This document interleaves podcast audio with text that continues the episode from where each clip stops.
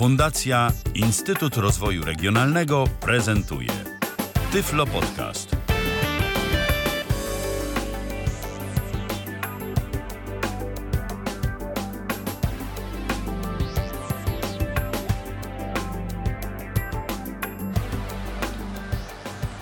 Dzień dobry, witam w kolejnym odcinku Tyflo Podcastu Ala Witek. Z tej strony jak zwykle bardzo się cieszę, że zechcieli Państwo spędzić z nami czas. Mm, Dziś będę rozmawiała z moim gościem, e, Jackiem Zadrożnym. Witaj Jacku. Dzień dobry i postaram się, żeby dzisiaj było spokojnie. Ja też. Przy takich temperaturach nikt nie ma siły na spory. E, Zresztą myślę, że tutaj e, o miłych rzeczach będziemy rozmawiać e, w przyjemnej i przyjaznej konwencji. E, A będziemy rozmawiać o wizycie studyjnej, którą e, odbył Jacek e, w, na przełomie czerwca i maja, wizycie w Stanach Zjednoczonych. Gdybyś mógł, Jacku, na początku opowiedzieć troszeczkę o takim kontekście organizacyjnym samej tej wizyty. Kto był organizatorem, jak długo trwała, kto nasz kraj reprezentował właśnie w ramach tego spotkania, żeby przybliżyć naszym słuchaczom e, sam kontekst e, tej wizyty. E, Dobrze, jest to taki program wizyt studyjnych, e, taka wymiana kulturalno-naukowa, tak to jest szumnie nazwane. E, W praktyce polega na tym, że ludzie z innych krajów oglądają Stany Zjednoczone z bliska, po to, żeby je poznać, ich kulturę właśnie, żeby poznać ich sposób działania, ustrój, e, ludzi.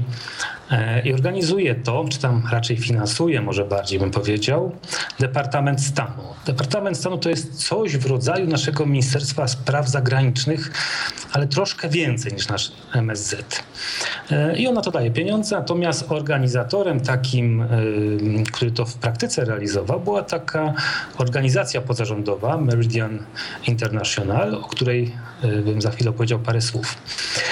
A jak to się odbyło? No, mm, to jest taka, e, takie, mm, taki projekt, który jest no, troszkę wy, wychodzony przez e, Aleksandra Waszkielewicza, czyli prezesa Fundacji Instytutu Rozwoju Regionalnego, e, który nam to mm, powiedzmy, że załatwił w ambasadzie amerykańskiej.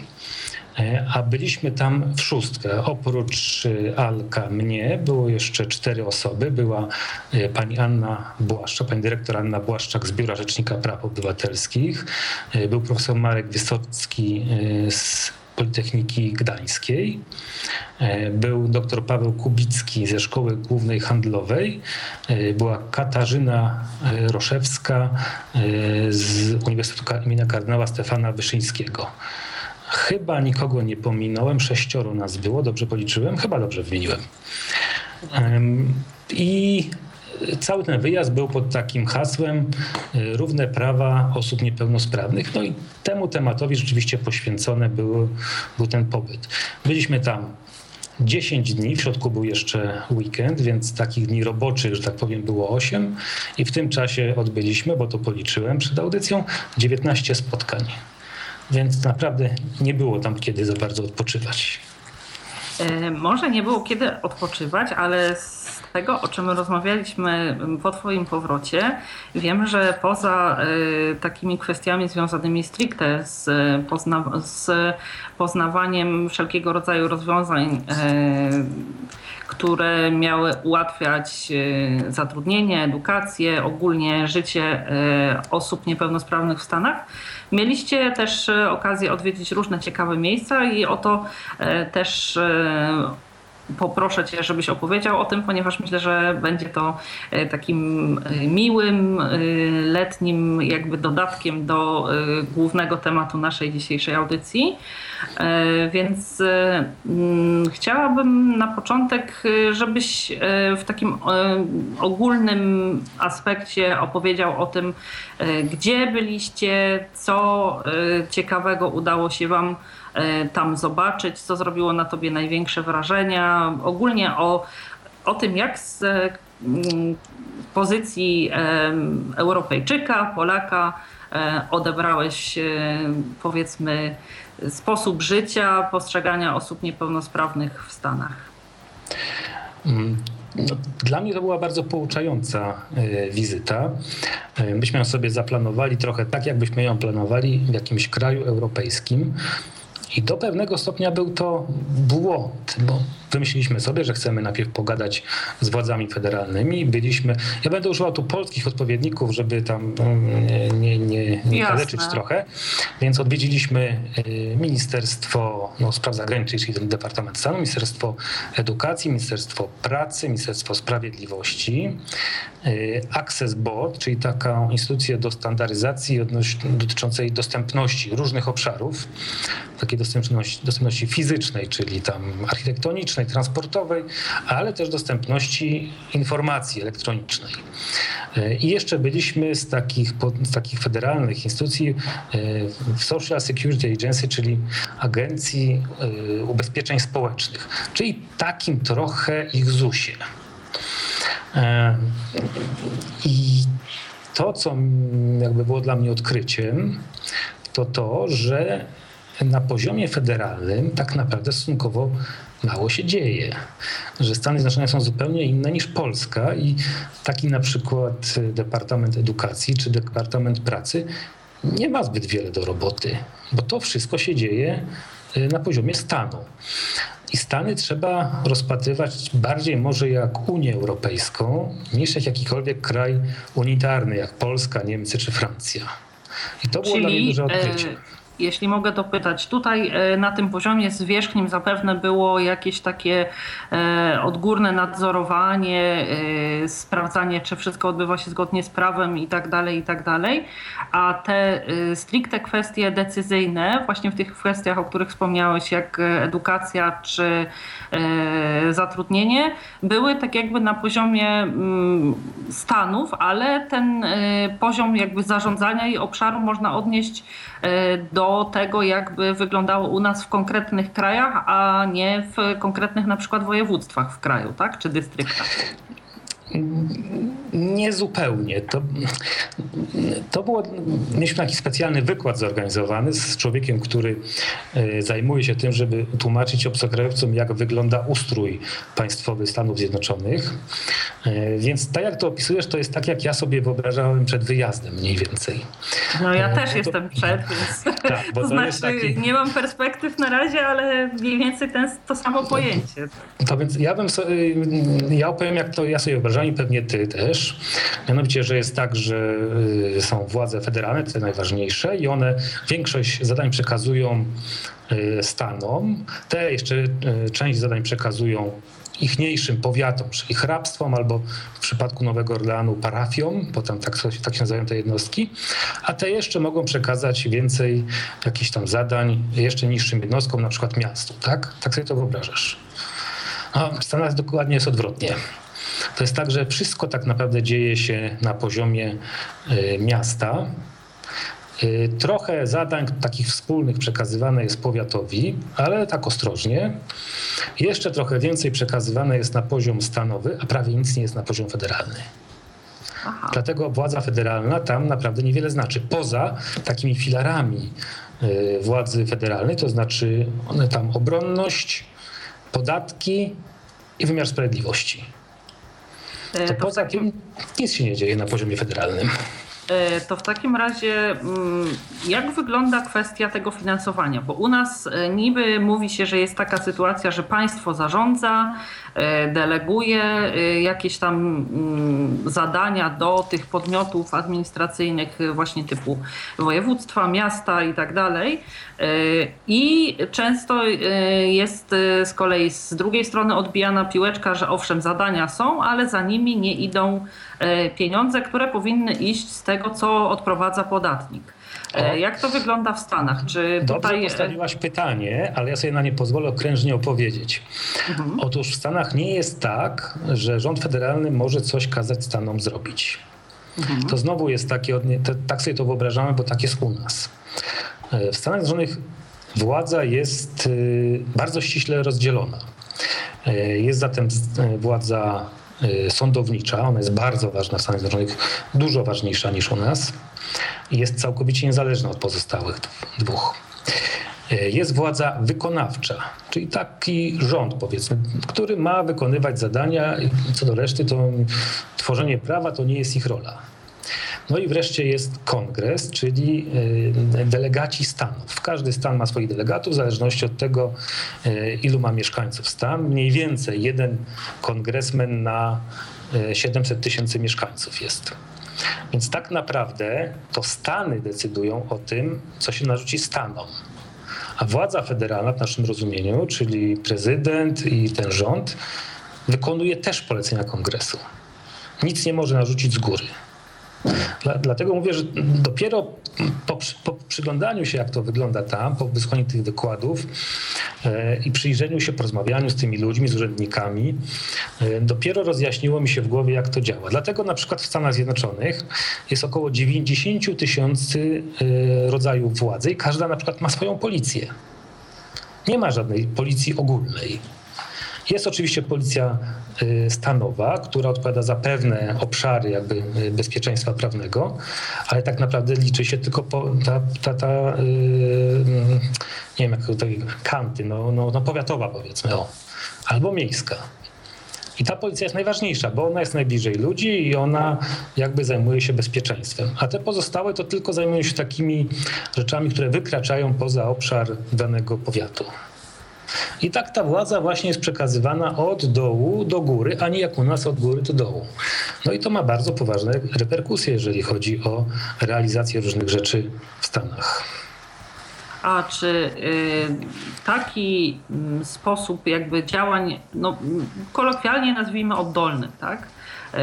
Y, sprawowania y, tej władzy w Twoim odczuciu jest bardziej demokratyczny, to raz, a dwa, czy przez to, że właśnie ci reprezentanci, którzy mają decydujące słowo, na przykład w kongresie, przez to, że mają świadomość funkcjonowania tej władzy bardziej w tych obszarach takich stanowych, nie gdzieś tam scentralizowanych, bardziej czują się reprezentami i rzeczywiście y, jakby mają mm, takie, mm, są bardziej zdeterminowani jakby w y,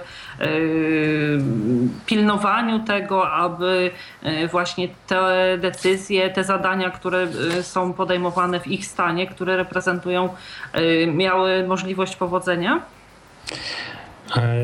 Tak, i dlatego y, wiele ustaw nie może przejść, bo, bo wiele stanów uznaje na przykład, że, y, że nie podołają tym zadaniom. Y, bardziej pilnują, zdecydowanie bardziej pilnują swoich interesów niż interesów całego kraju.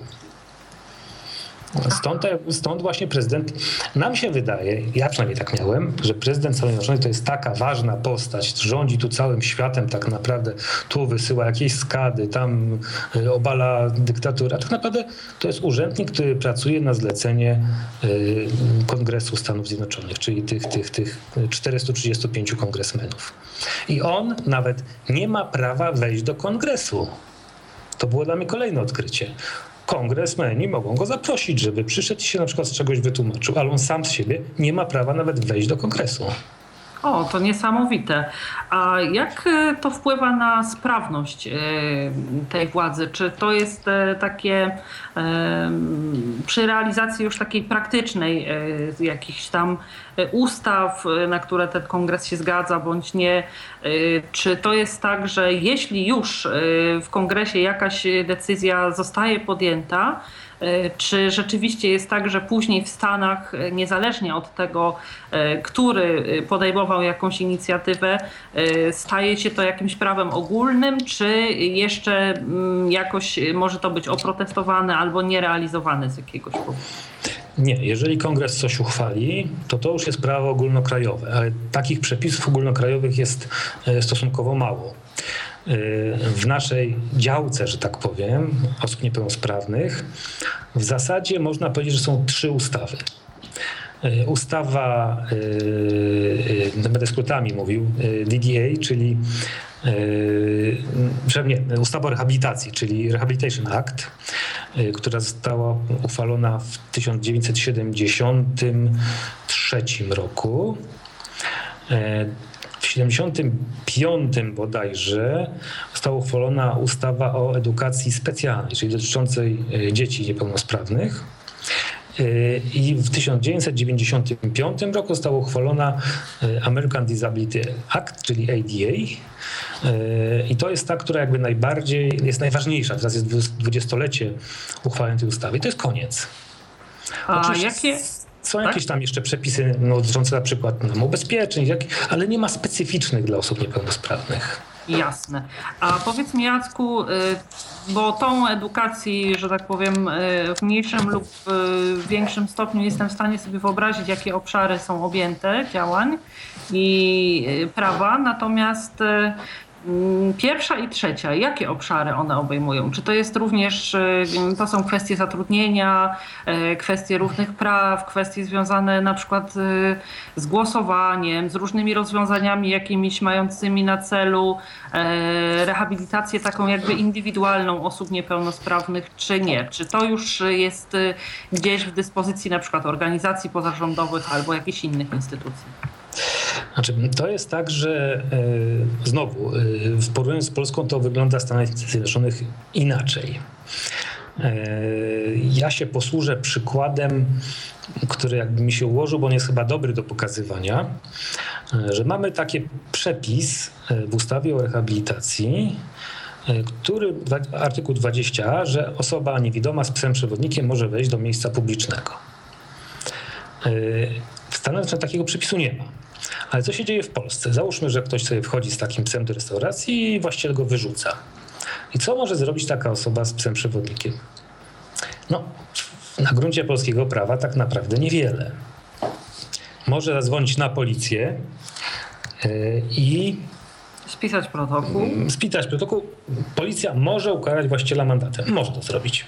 Rzadko się to dzieje, ale może to zrobić. Można potem iść do sądu, ale trzeba wykazywać, że naruszono jej dobre imię, że na, y, dobra materialne, trzeba wykazać coś. W Stanach Zjednoczonych wygląda to zupełnie inaczej. Tam jest tak, że jeżeli jest przepis, to sąd bada, czy przepis został naruszony. Nie obchodzi go to, czy konkretna osoba ucierpiała. Jeżeli ucierpiała przy okazji, dostanie jeszcze odszkodowanie, ale bada przepis. W Polsce w ogóle nie ma takiej ścieżki. Stąd na przykład yy, nie ma takiego czegoś jak zastanawianie się, czy lokal y, ma być dostępny dla osób niepełnosprawnych, czy nie. Tam jest oczywiste, że lokal ma być dostępny dla osób niepełnosprawnych. I byliśmy w takim miejscu y, w Nowym Orleanie, które zajmuje się rejestracją i y, wyborców i organizacją wyborów, gdzie w ogóle nie potrafili naszych pytań zrozumieć. Bo dla nich zupełnie oczywistym było, że każdy lokal jest dostępny a także proces głosowania. To, oczywiście to nie było tak, że dochodzi do tego natychmiast, wszystko się tak zjawiło. Ale w tej chwili wszyscy głosują za pomocą specjalnych maszyn do głosowania, które są dostępne dla osób niewidomych i głosowanie odbywa się w dostępnych lokalach wyborczych. A jeżeli ktoś nie jest w stanie się stawić w lokalu wyborczym, to ma także prawo zagłosowania na zwykłej karcie do głosowania. Korespondencyjnie, tak? Korespondencyjnie. Mhm. Więc tam są pewne oczywistości, które u nas y, oczywistościami wcale nie są. Y, I y, to, że u nas od 1 czerwca wszystkie strony podmiotów realizujące zadania publiczne powinny być zgodne z wymaganiami WCAG, że, że tak się powinno zadziać, a nie są, to my z tym i tak niewiele możemy zrobić. Amerykanin może pójść do sądu, wygra sprawę i sąd nakaże jakiemuś ministerstwu albo gminie poprawić stronę tak, żeby spełniała te wymagania. Jasne.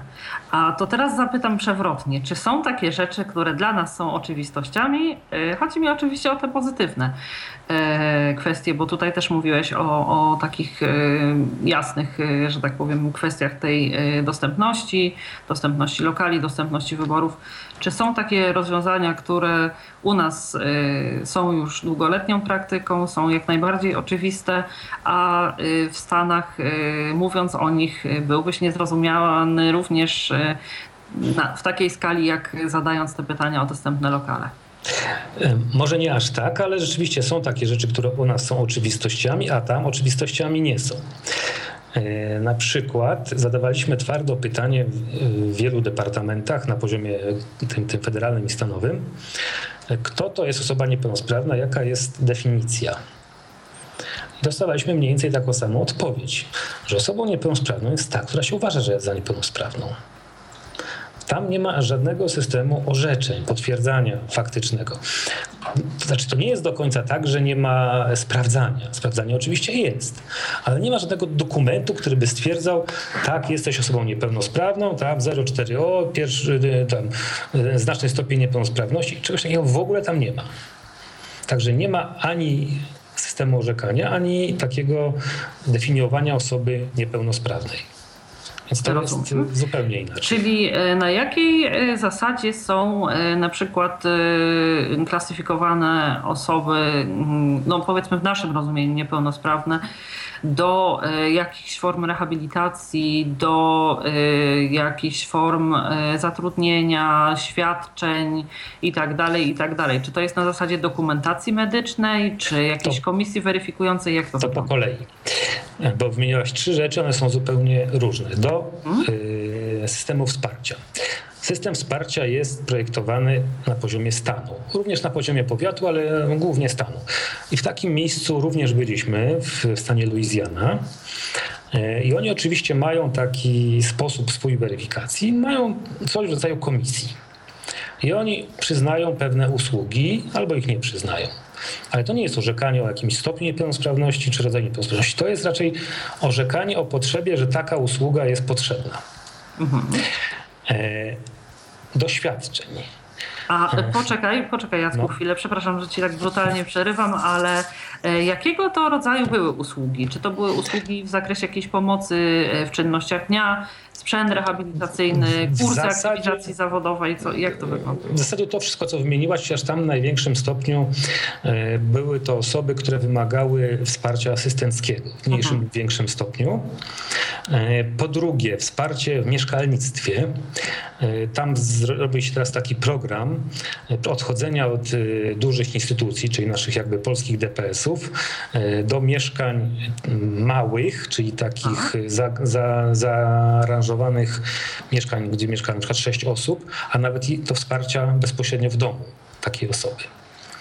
E, jeszcze 5 lat temu mieli 9 takich ogromnych DPS-ów w stanie, teraz mają jeden. E, trzy są pozostałe jeszcze, które są sprywatyzowane, ale w celu likwidacji. To jest tak, że po prostu przekazano je, e, żeby je stopniowo opróżniać i żeby one za jakiś czas zostały opróżnione.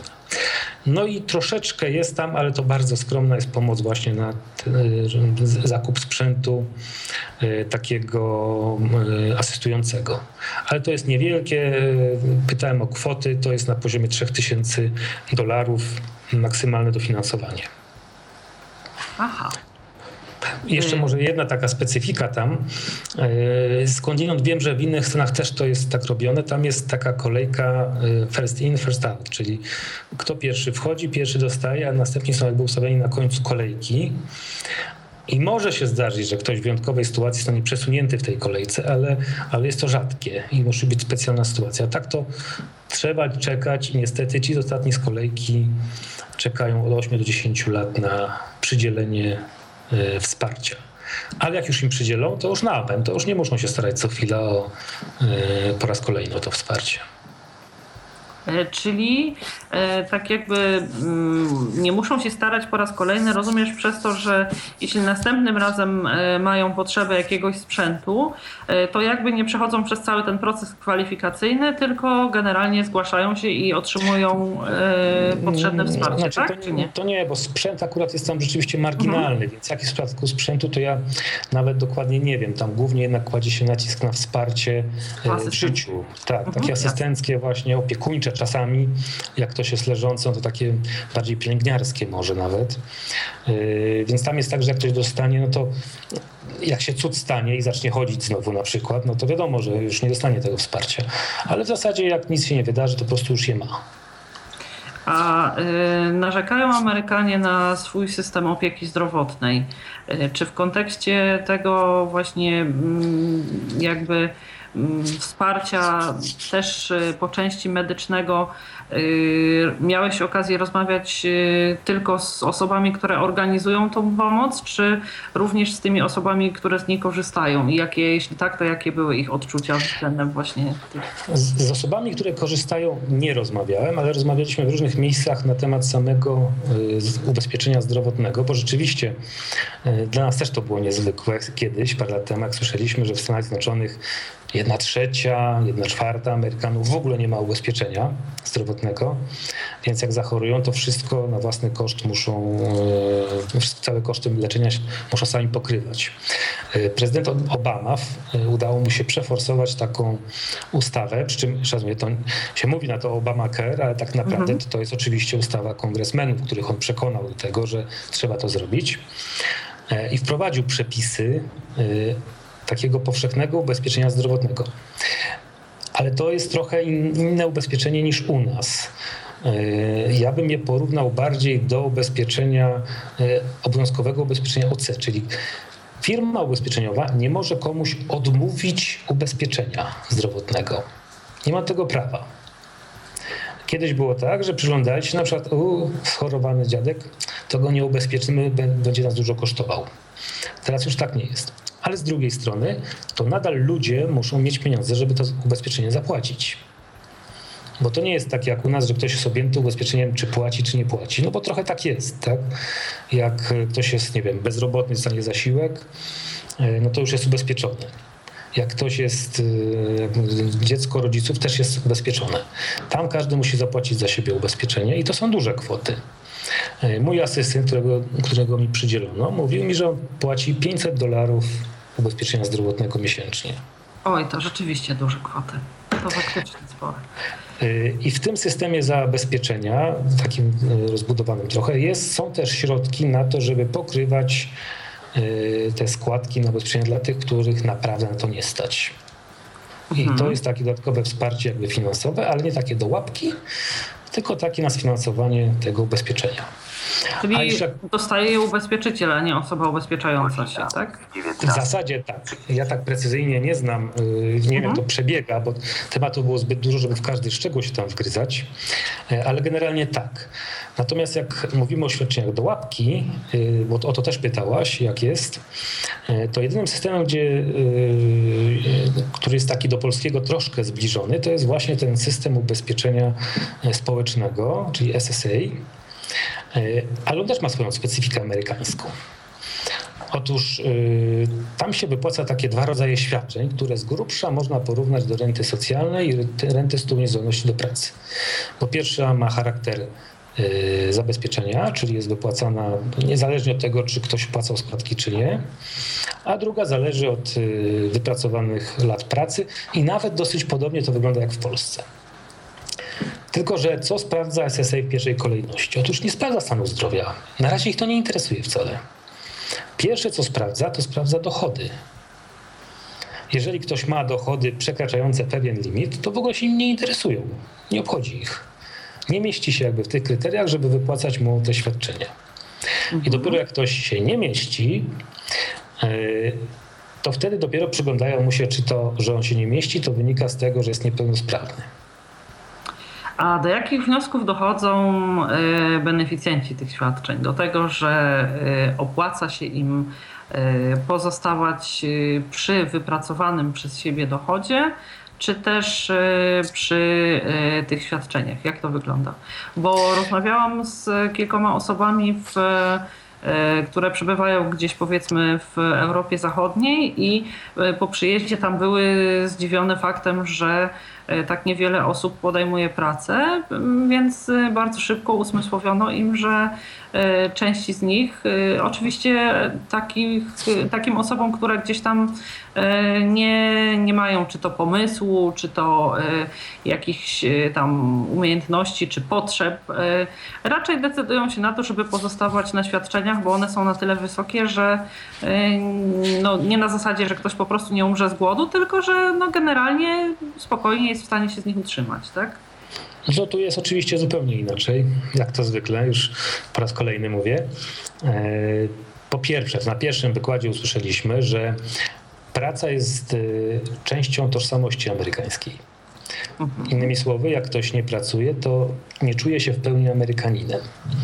Więc to jest taki etos pracy.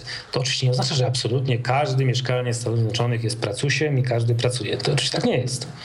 Ale ci, którzy są świadomymi Amerykanami, obywatelami, ci wiedzą po prostu, że trzeba pracować. Czy da się utrzymać z tych świadczeń wypłacanych z SSA? Yy, no mnie mój yy, asystent yy, mówił, że to raczej jest niemożliwe. Aha. Świadczenie to niższe, to ta nasza renta socjalna to wynosiło około 600 dolarów miesięcznie. To wyższe wynosiło, to już, to, to już się zmieniało, trochę zależało od różnych wskaźników, ale w okolicach 1200 dolarów. I nawet te 1200 dolarów nie wystarcza na, na utrzymanie się w Stanach Zjednoczonych, przynajmniej w miastach.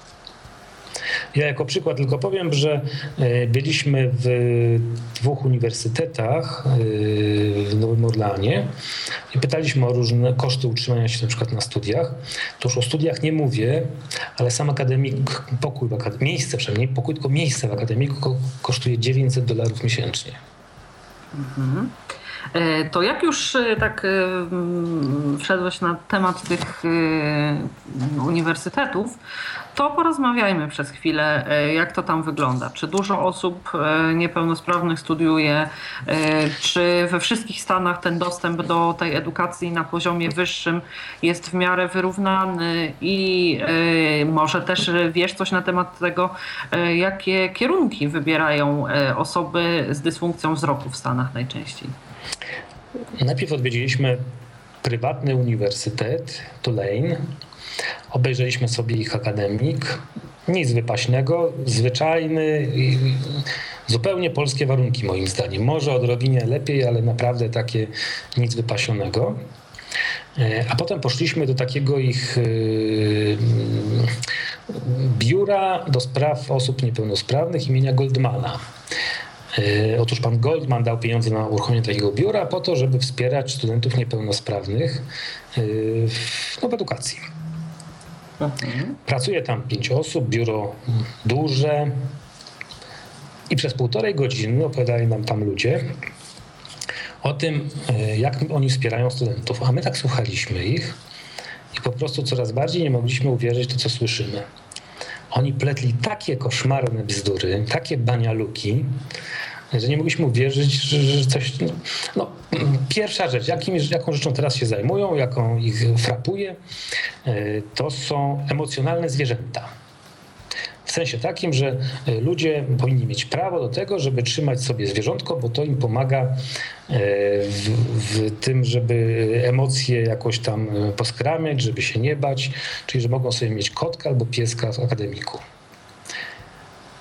No dobra, Potem nam opowiadają o tym, że mają dużo takich studentów z różnymi nerwicami, e, z, różnymi problemami emocjonalnymi i też im ułatwiają. Na przykład mogą zdawać egzamin e, w sąsiednim pomieszczeniu, bo e, ktoś stuka ołówkiem i ich to denerwuje i się nie mogą skupić. I takie banialoki nam opowiadają, więc zaczęliśmy ciągnąć ich za język, ile oni mają tych studentów takich no przepraszam, że tak wyrażę, ale naprawdę niepełnosprawnych. No i wtedy się okazało, że na 10 tysięcy studentów na uniwersytecie mają e, dwoje studentów niewidomych.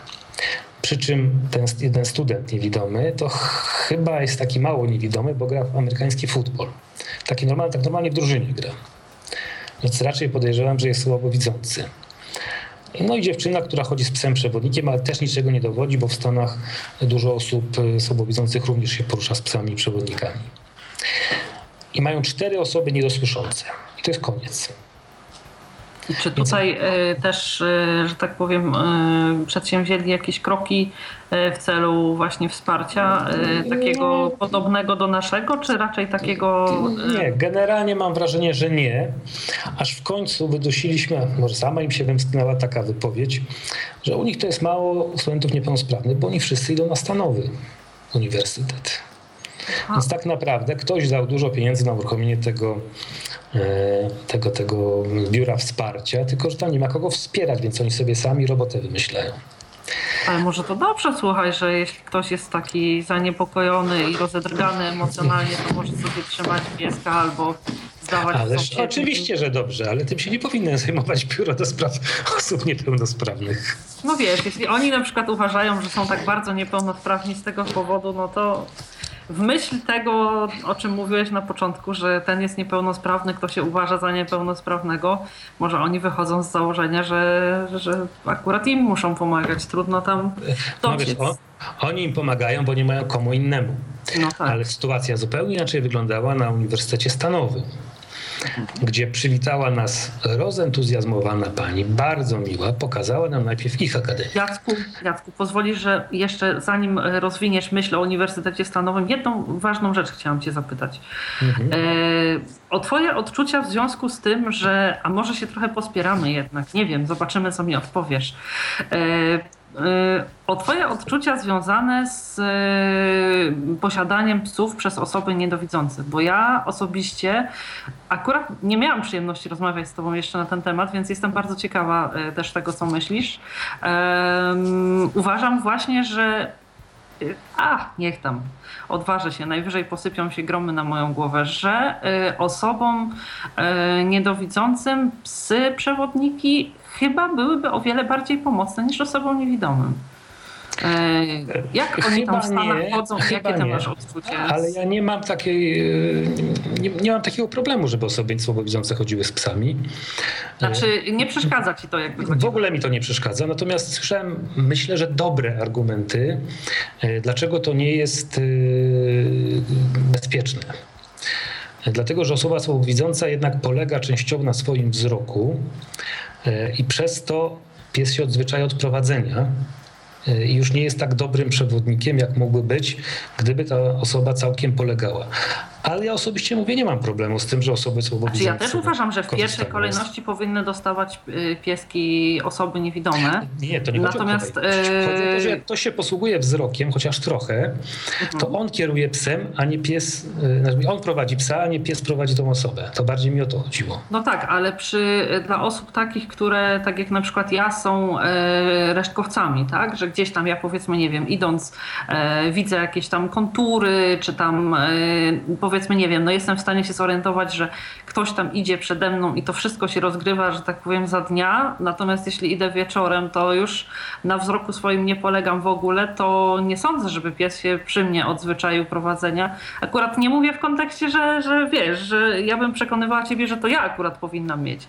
Tylko, że w takich sytuacjach e, myślę, że akurat byłby mi bardzo pomocny, bo właśnie mm, no, tam, gdzie mogłabym iść, mogłabym pójść bez psa, natomiast y, są takie sytuacje, w których y, właśnie y, bardzo mm, myślę, że y, też nie tylko ja, ale jest więcej takich osób, które korzystałyby właściwie jak osoby niewidome w momencie, kiedy myślę, że w drugą stronę też dotyczyłby problem tych osób, które z kolei e, prawie nic nie widzą w momencie, kiedy jest bardzo jasno, tak? Więc e, tutaj... No, tylko wiesz, Alu, no, ja, ja się nie czuję ekspertem od psów A nie, oczywiście. To, że pracuję w fundacji, w... która się zajmuje psami, to wiesz, ale ja jestem w temacie dosyć nowy. No, ja słyszałem argumenty za i przeciw.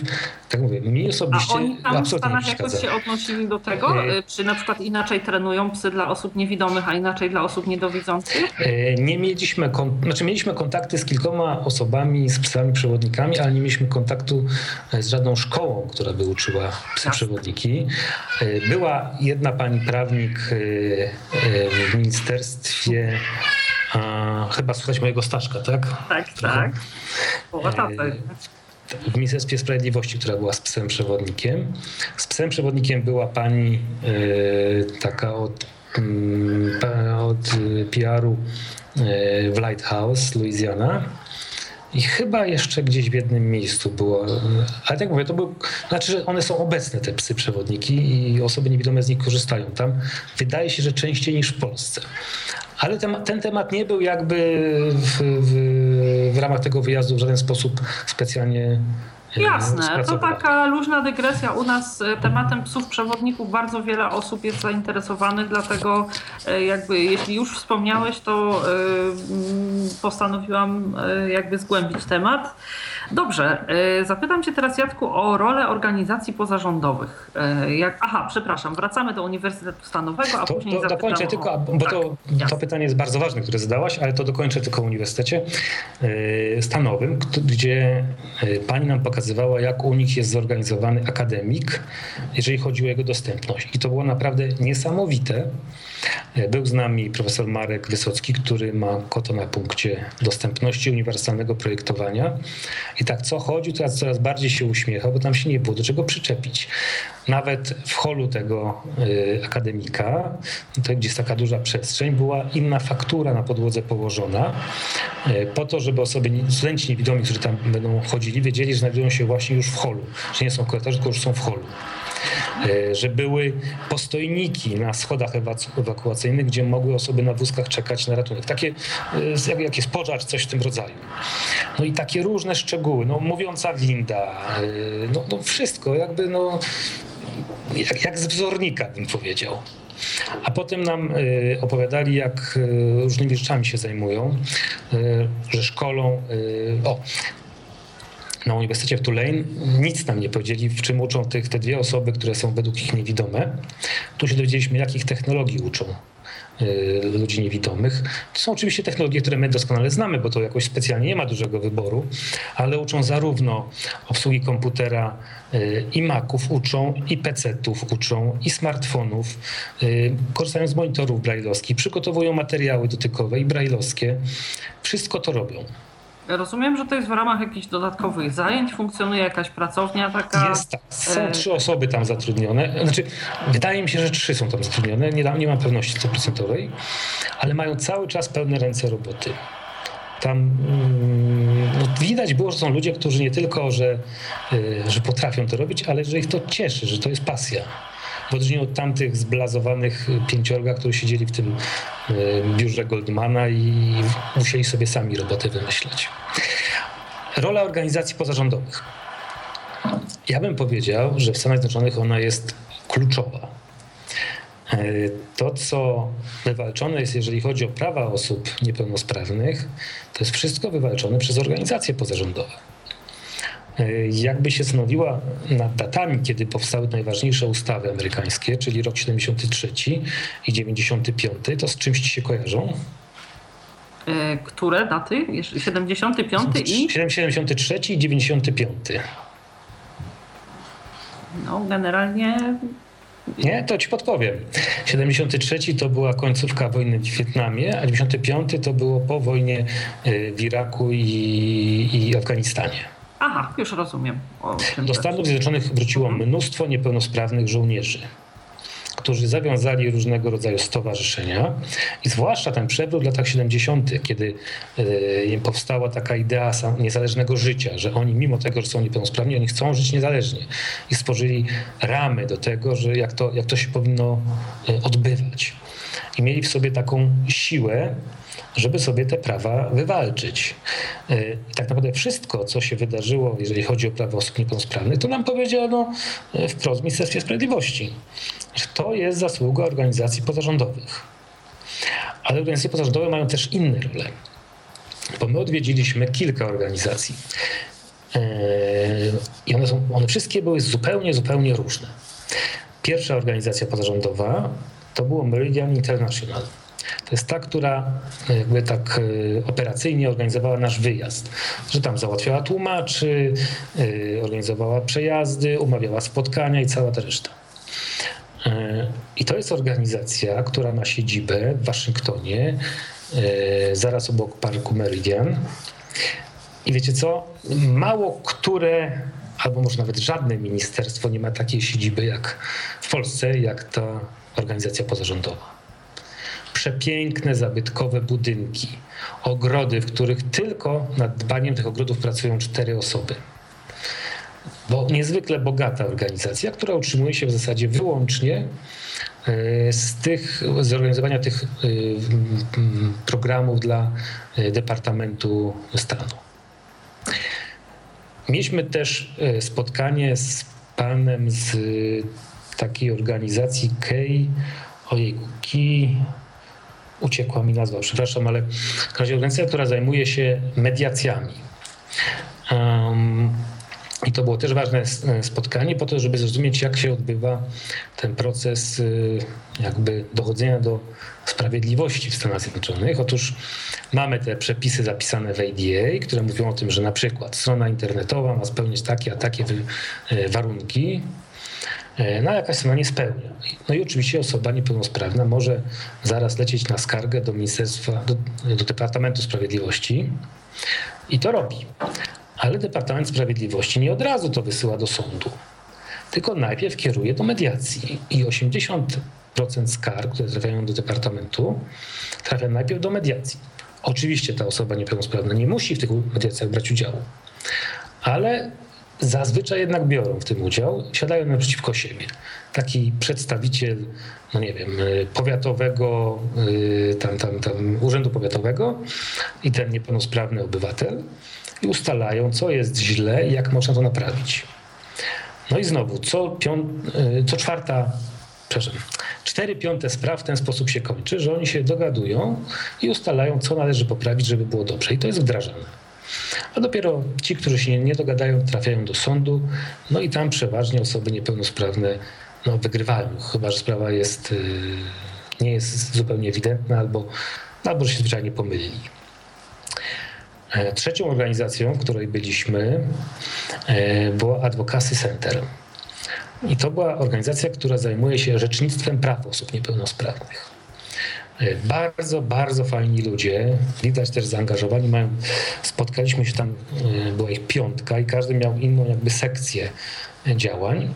Ten był od tych świadczeń z SSA, tamten był od zatrudnienia, tamten był od edukacji itd., tak itd. Tak i oni opowiadali o tym, jak, e, jak to się odbywa. Mówią, że przepisy tylko pozornie są bardzo proste, w praktyce bywają często dosyć trudne do interpretowania. I oni zajmują się tym, e, żeby niepełnosprawni obywatele, konkretni bardzo, którzy się do nich zgłoszą, e, mieli prawo być reprezentowani przez doświadczonych prawników. I oni chodzą na przykład do Urzędu Miasta, do e, władz stanowych, bywasz do federalnej, to też się zdarza. E, I tam e, najpierw negocjują, a potem ewentualnie występują, pomagają może raczej wystąpić na drogę sądową. Znowu, bardzo zaangażowani ludzie, bardzo mi się podobali. W Polsce jest, jeżeli chodzi o środowisko osób niepełnosprawnych, to ja takiej organizacji nie znam. W innych są takie. Są na przykład takie organizacje, które zajmują się uchodźcami, e, czy, czy, czy środowisko LGBT ma takich, takie organizacje, które zajmują się ich prawami. E, jeżeli chodzi o osoby niepełnosprawne, to ciągle takiej organizacji się nie dorobiliśmy, chyba przynajmniej nikt mi nie przychodzi do głowy. I wreszcie czwarta organizacja, taka najbardziej podobna do tych, jakie są w Polsce, to jest Lighthouse. Lighthouse to jest y, duża organizacja o bardzo długiej historii, ponad stuletniej, e, zajmująca się osobami niewidomymi. E, byliśmy akurat w takim oddziale Lighthouse y, Louisiana e, i przyznam, że miałem takie no, niezbyt pozytywne odczucia po wizycie tam. Najpierw sobie obejrzeliśmy trochę, oprowadzono nas po tym miejscu. E, pokazano na przykład nam pracownię e, komputerową, gdzie uczą osób niewidomych obsługi komputerów. No i muszę przyznać, że my w Fundacji Wismajor mamy więcej e, ciekawych rozwiązań do pokazywania. Więcej uczymy. I tam uczyli w zasadzie tylko Jowsa, i tak pobocznie NVDA, ale tak usłyszałem pogardę w głosie tej kobiety, która nas prowadzała, że ten darmowy. E, uczą też obsługi iPhone'a, ale już nie Androida. Już tego to nie. A jeżeli chodzi o nawigację, bo o to dopytałem, to uczą jednego, jedynego programu, nazywa się iMove. Jakby sobie ktoś chciał poszukać, to jest, jest darmowy i dokładnie tyle jest wart. On ma w zasadzie jedną, jedyną funkcję, to znaczy anonsowanie y, miejsca, gdzie się ktoś znajduje, y, czyli coś takiego jak w Sync Assistant Move, tryb monitorowania. W innych aplikacjach też to jest. To tutaj jest właściwie jedyna funkcja. To pozwolisz, że zadam Ci dodatkowe pytanie w kwestii tego, iPhone'a i Androida. Czy uważasz, że bierze się to z ogromnej popularności iPhone'a w Stanach, że akurat decydują się jego uczyć, czy też tego, że może po prostu zaczęli jakoś od początku i już jakoś ten Android nie wszedł, czy przypuszczasz, że mogą być jakieś inne powody? No, iPhone jest zdecydowanie, zdecydowanie bardziej popularny w Stanach niż w Polsce. Tam jak y, Alek mówił, że y, w zasadzie nie widział nikogo z innym telefonem niż iPhone. Jasne. Ale to też nie e, dziwi, bo one są w tych, y, jak się kupuje w AT&T albo y, w Rizonie, one kosztują 99 dolarów, jak się podpisuje umowę dwuletnią. Więc tak naprawdę to każdego stać. A poza tym są też rodzime, więc tutaj no tak, tak, też Wszystkie usługi na iPhone działają zdecydowanie lepiej. Ja tego doświadczyłem korzystając z Google Now, tam gdzie miałem zasięg Wi-Fi. Wszystko działa lepiej tam niż u nas. W Stanach wszystko lepiej działa, nie wiesz? Nie, nie, o i tu się grób. A to teraz powiem wam, co w Stanach działa źle. Na przykład to, co u nas jest oczywistością, znaczy prawie wszędzie mamy dostępny darmowy internet z Wi-Fi'a, tam jest prawie nieobecny. A jeżeli jest, to jest tak fatalnej jakości, że jest właściwie nieużywalny. O.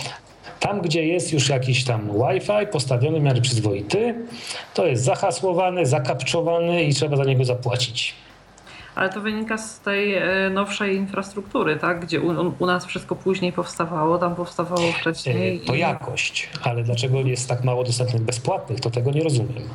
No tak. Bo to w końcu nie kosztuje prawie nic tak naprawdę, więc e, no, mieliśmy w hotelu na przykład darmowy Wi-Fi, ale on był tak słaby, że często mi się nie udało, bo korzystałem z FaceTime, żeby porozmawiać z żoną.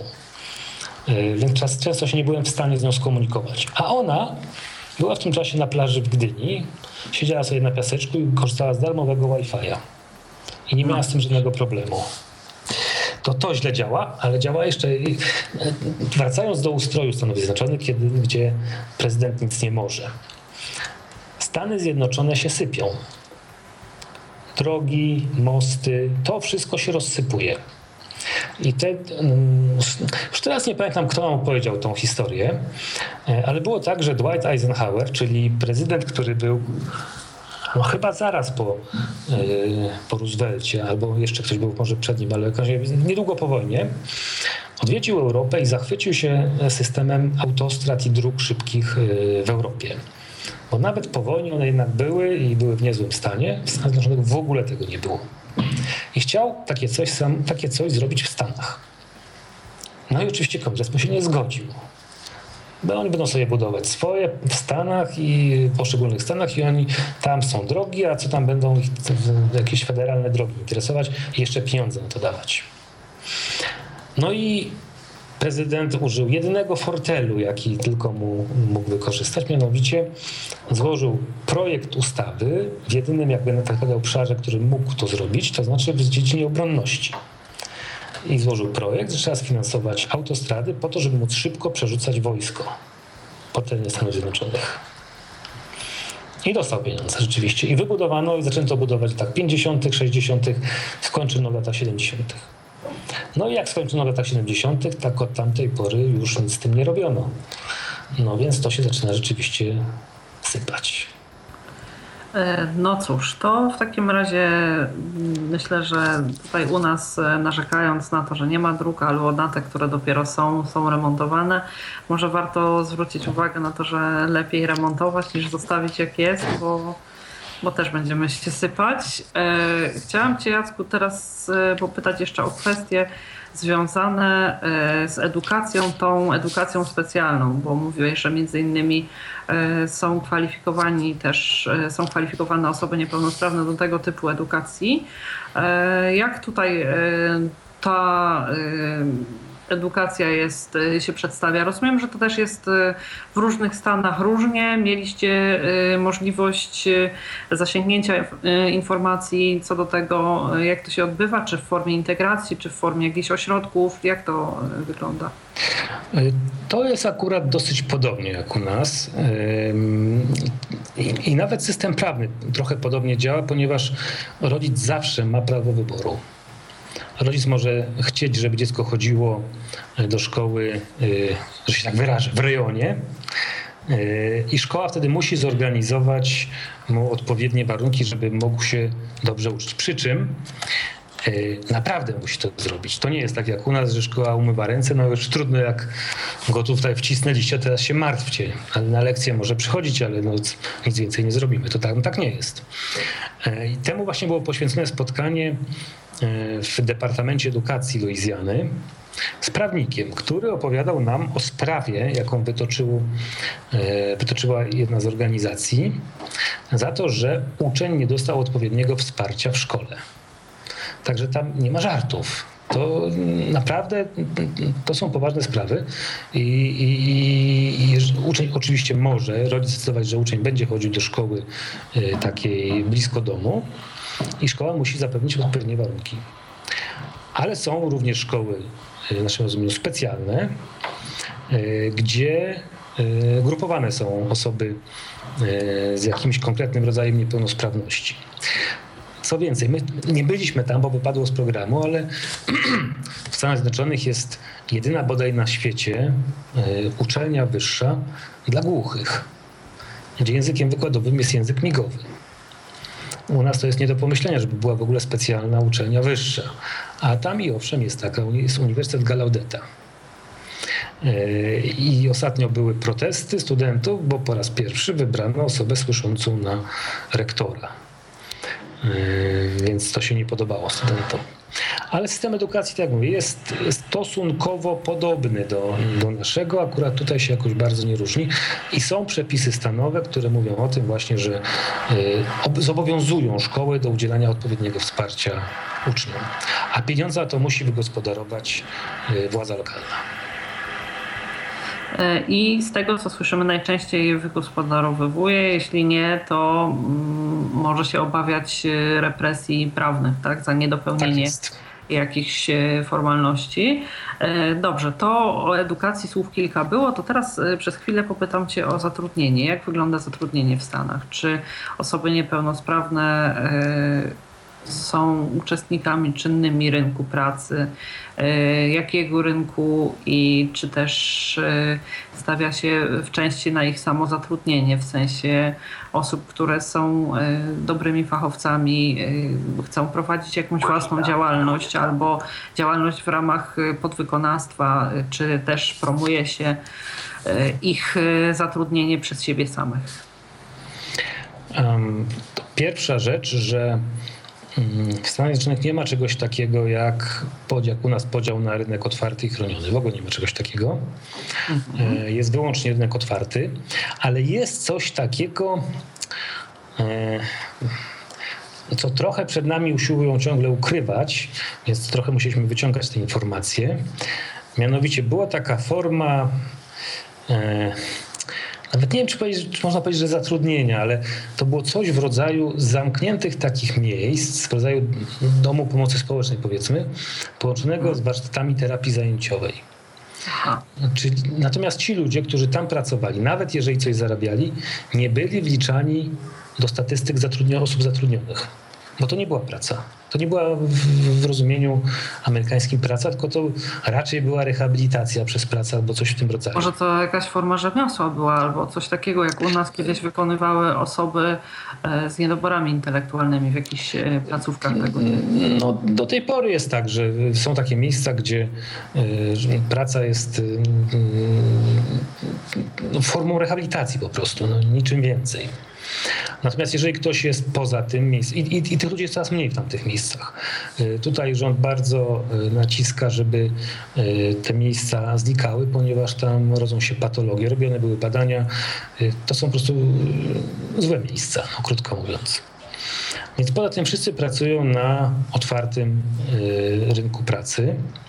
Przy czym dokładnie nie wiadomo, ile osób niepełnosprawnych pracuje. To wszystko wynika z tego, że Amerykanie nie bardzo zbierają dane tego typu i niezbyt dużo wiedzą.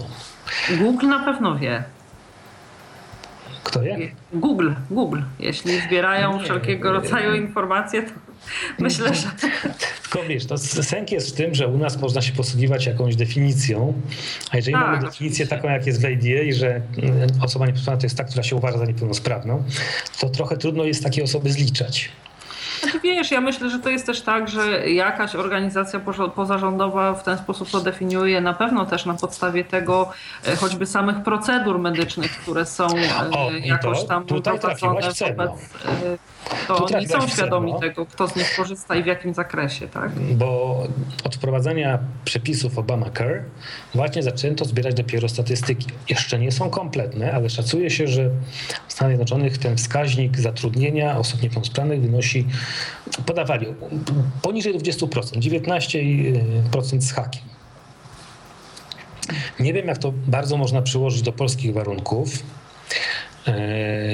bo z jednej strony Myślę, że osoby z lekkim stopniem niepełnosprawności polskim w ogóle by się nie kwalifikowały jako osoby niepełnosprawne y, na amerykańskie warunki. Y, a z drugiej nie do końca wiadomo, jak je zliczają te, które y, są zatrudnione.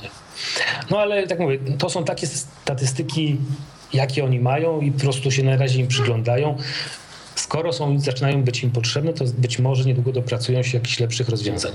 My w Polsce mamy e, bardziej jakby wypracowane metody liczenia, e, bo częściowo są one, właściwie w dużej części zsynchronizowane e, z metodami europejskimi, więc tak naprawdę możemy sobie nawet te dane porównywać z różnymi krajami.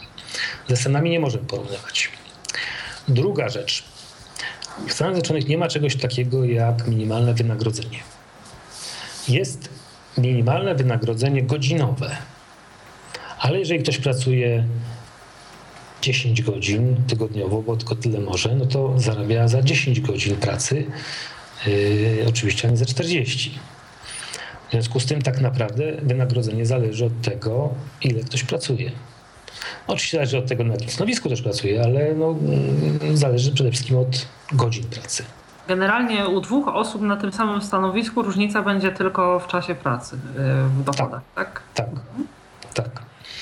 Um, przywileje. Nie ma żadnych przywilejów. Ani A poczekaj, poczekaj Jacku, jeszcze y, chcę cię dopytać, y, czy to jest jakoś kodyfikowane prawem, że osoba wykonująca tego, a tego rodzaju pracę za godzinę nie może otrzymać mniej niż, czy to jest ogólnie... Jest ogólna, ogólna mhm. stawka godzinowa, y, przy czym y, oni o tej minimalnym wynagrodzeniu, oni podawali, że to jest 7 dolarów 60 centów za godzinę, ale oni o tym jakoś mówili tak Oględnie. Nie, oni to mówili dziwnie, jakby, jakby to była obowiązkowa, ale że oni się tak bardzo nie przyglądają i podejrzewam, że jak ktoś zarabia mniej, to też się zdarzy. Mhm. Że to wcale nie jest jak u nas, że nie da się zarobić mniej, a tam myślę, że, że tak może być, że ktoś zarabia mniej. Okej, okay, to muszę ci zadać jeszcze tak, jedno pytanie. E, w związku z tym, że mówiłeś, że większość, e, że nie ma czegoś takiego jak e, rynek chroniony, że jest otwarty rynek pracy. Jak wygląda to od strony prawnej? Czy za osobą ubiegającą się o pracę w danej firmie czy w danej instytucji stoi prawo na tyle silne, że nie pozwala na dyskryminację, ani jawną, ani ukrytą. Na zasadzie takiej, że wiesz, jak jest u nas, jeśli pracodawca nie chce ci zatrudnić, to e, albo dowiedzie, że nie podołasz na danym stanowisku, albo będzie się odwoływał do kwalifikacji, e, nie powie, że wprost nie zatrudni cię, bo jesteś osobą niepełnosprawną. E, a jeśli stoi za prawo za takie niepozwalające na tą dyskryminację, to kto jest jakby taką instytucją odwoławczą? Czy tam też coś obowiązuje takiego jak, nie wiem, sądy pracy, czy też organizacje pozarządowe to załatwiają? Interesowałeś się to, tym problemem? Jak jest no oczywiście, to jedno, jeden z podstawowych tematów, jaki tu mieliśmy. Mhm. Oczywiście to jest bardzo silne prawo, które chroni przed dyskryminacją, szczególnie w zatrudnieniu. Oczywiście nie tylko tam, ale szczególnie w zatrudnieniu. I od y, tych 20 lat, kiedy no, prawie że od 40, lata 40 zaczęły, 40 lat temu zaczęło się już te przepisy pojawiać, Amerykanie y, jakby wypracowali sobie pewną y, metodykę I teraz już jest tak, że dyskryminacja się zdarza stosunkowo rzadko. To nie jest tak, że się nigdy nie zdarza, ale urząd, duża firma zwyczajnie boją się dyskryminować, bo wiedzą, że grozi im to nie tylko procesem, który przegrają, ale jeszcze plamą na honorze. Więc tak naprawdę y, rzadko ryzykują takie coś. Jest taki przepis o racjonalnych usprawnieniach, e, który jest też trochę w polskim prawie. Tam jest trochę inaczej skonstruowany, ale mniej więcej o to samo chodzi, że e, pracodawca nie może się zasłaniać tym, że miejsce pracy wymaga dostosowań, a jego na to nie stać. Bo wtedy sąd się przyjrzy, czy naprawdę go nie stać i powie, no rzeczywiście, tutaj pan sprzedaje buty i, i ma dochód na poziomie 4000 dolarów rocznie, a przyjęcie tego pracownika kosztowałoby go od ręki na przykład 3000 dolarów, to go nie stać. Ale jak firma Google mówi, że na co się nie stać, to znaczy kłamie zwyczajnie, tak? I sąd się przygląda temu i mówi, nie, nie panowie, musicie przyjąć do pracy, to nie ma tak dobrze. Musicie wydać te kilka tysięcy dolarów na zastosowanie. A to jest w ogóle ciekawa sprawa, bo jedną z niewielu rzeczy, którą się e, Departament Pracy zajmuje, to jest właśnie kwestia e, akomodacji, czyli dostosowań miejsca pracy. E, I oni zrobili badania, z których wyszło, że dostosowania miejsca pracy praktycznie nigdy nic nie kosztują. A przeciętny koszt, jeżeli w ogóle kosztuje, to przeciętny koszt wynosi około 500 dolarów, czyli koszt zupełnie nieznaczący. Mniej więcej takiego przystosowania jak dla każdego innego e, pracownika, tak? Bo no, to nie jest jakaś wielka To jest kwestia organizacyjna, kwestia, nie wiem, przestawienia mebli, kupienia innego biurka, nie, no, nie specjalnego, ale innego biurka na przykład. E, więc im to wyszło w badaniach, ale yy, ponieważ tym się zajmują, to oni mają taką jedyną praktyczną rzecz, jaką u nich wypatrzyliśmy, yy, to jest taki job Accommodation Network, chyba tak to się nazywa, czyli taki, taką sieć ośrodków doradztwa dla pracodawców, e, którzy mogą tam się dowiedzieć, jak dostosować miejsce pracy dla osoby niepełnosprawnej. A czy te organizacje, o których mówiłeś wcześniej, e, mają, e, myślę o pozarządowych, tak? Mają mhm. swoje siedziby we wszystkich stanach, czy jest to jakoś podzielone, że jedne mają w jednych, drugie w innych i tak dalej? Lighthouse ma siedziby w bardzo wielu miejscach, bo to jest jak mówię, bardzo stara organizacja, która nawet kiedyś miała przed wojną w Polsce placówkę swoją. Y, natomiast pozostałe, no Meridian, nie ma sensu, żebym był gdzieś indziej niż w Waszyngtonie, bo jest, tak powiem, organizacją usługową na rzecz Departamentu Stanu. Z kolei Advocacy Center no jest też luizjańskie, jakby jest taką lokalną, stanową organizacją. Aha. E, no i, i ta, ta, ta od mediacji też jest, myślę, że tylko w Waszyngtonie. No, przyznam, że o to nie dopytałem, jak oni są. Ale w ogóle Stany Zjednoczone są bardzo, bardzo takim krajem, mm, jakby to powiedzieć, no, ruch obywatelski. Tam jest mnóstwo organizacji. Ludzie się zrzeszają bardzo chętnie no, ale też jest to dużo prostsze niż w Polsce, więc nie, boli tak jak u nas. Tak A samo, poza tym u tak nas samo... też ludzie się zrzeszają, zwłaszcza w jakieś inicjatywy lokalne, więc myślę, że po prostu ale, to jest... Ale rzadko to formalizują, bo, bo to wymaga dużego wysiłku takiego biurokratycznego. No czy ja wiem, wszelkiego rodzaju jakieś rady dzielnic. A, no, czy... ale to nie jest pozarządowe. Y to znaczy, tak, ale wynikają z inicjatyw obywatelskich, tak? Bo to nie jest tak, że tam ktoś mówi, to wy sobie tutaj stwórzcie i ktoś tam ewentualnie robi, tylko e, przynajmniej w przypadku mojej dzielnicy było w ten sposób, że e, ludzie po prostu zbierali jakieś tam e, podpisy, zostały wyłonione władze i później to zostało zaakceptowane e, przez władze miasta, tak? No więc tak to pokazują właśnie Amerykanie, że tak to u nich się robi, że społeczność jest taka podstawową jakby jednostką, znaczy jednostką, takim środowiskiem, w którym się żyje. Ja mam, ja przynajmniej tu w Warszawie nie mam takiego poczucia, może dlatego, że to jest takie duże miasto, yy, że tak lokalnie się dosyć yy, mało działa. Działa się z kolei na taką dużą skalę, a lokalnie tak dużo gorzej jest.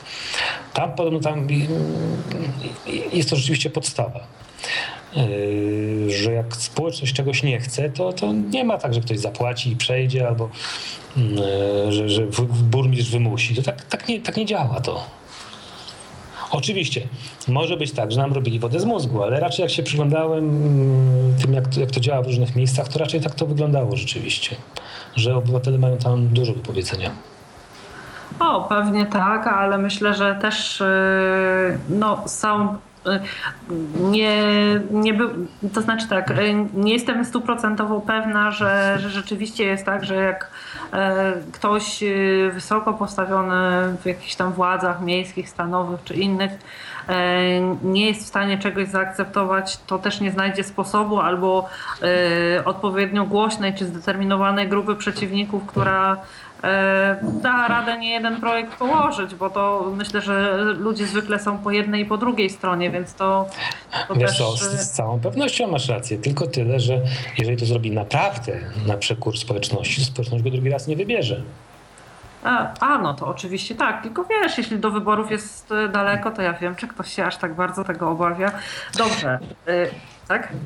To, no, chciałem tylko powiedzieć tyle, że mm, pod tym też jest inaczej niż u nas i to też jest powód, dla których, i teraz polityką pojadę, myślę, że jednomandatowe okręgi wyborcze to może być naprawdę niezłe posunięcie, bo ludzie jednak e, chcą mieć zaufanie do ludzi, których wybierają, a teraz tak naprawdę muszą głosować na tych, kto, kogo im wskaże prezes partii, a nie kogo oni by chcieli. O nie, o okręgach jednomandatowych na pewno nie będziemy rozmawiać. Tak, e, ale porozmawiamy, myślę, o czymś, co e, tutaj na pewno budziło Twoje duże zainteresowanie e, i na pewno będziesz mógł w odniesieniu do naszych realiów sporo na ten temat powiedzieć, a mianowicie o tym, czym zajmujesz się na co dzień, czyli o dostępności szeroko pojmowanej. Jakie tutaj organizacje działają, w jakich obszarach? Na co szczególnie jest kładziony nacisk, y, skąd biorą się inicjatywy różnego rodzaju. Y, co możesz tutaj y, powiedzieć ciekawego? No więc głównym punktem programu, który jakby wymusiłem na organizatorach była wizyta w Access Board, czyli takiej jednostce rządowej, która zajmuje się standaryzacją dostępności w różnych obszarach. E, pan dyrektor na początek spotkania zaczyna odczytywać, czym oni się zajmują, jakie standardy przygotowują. I oni przygotowują e, na przykład teraz standardy dotyczące dostępności sprzętu medycznego. To trochę związane jest właśnie z przepisami Obamacare. Więc jest i o dostępności e, budynków, w których jest służba zdrowia, dostępności aparatury medycznej, dostępności opakowań na leki itd., itd., itd. E, ja drążyłem temat oczywiście głównie dostępności stron internetowych. E, pytałem, dlaczego mają no, dosyć jednak archaiczny e, ten, ten artykuł 508, który jest taką, takim wycinkiem z WCAG 1.0 i to niekompletnym. E, no, I mi powiedział, co dla mnie było odkryciem, może staram się to śledzić, że e, właśnie trwają prace nad tym, żeby zaktualizować przepisy, to jest część e, ADA tej całej ustawy, i że chcą synchronizować, żeby teraz obowiązywało tak jak w Polsce WCAG na 2.0 na poziomie podwójnego A. E, więc jakby oni też widzą problem taki, że e, nie ma e, kompatybilności tych, tych, tych specyfikacji. No i że to jest problem, bo to, co spełnia wymagania jednej, nie spełnia drugiej i w drugą stronę. Mm. Dostępność architektoniczna.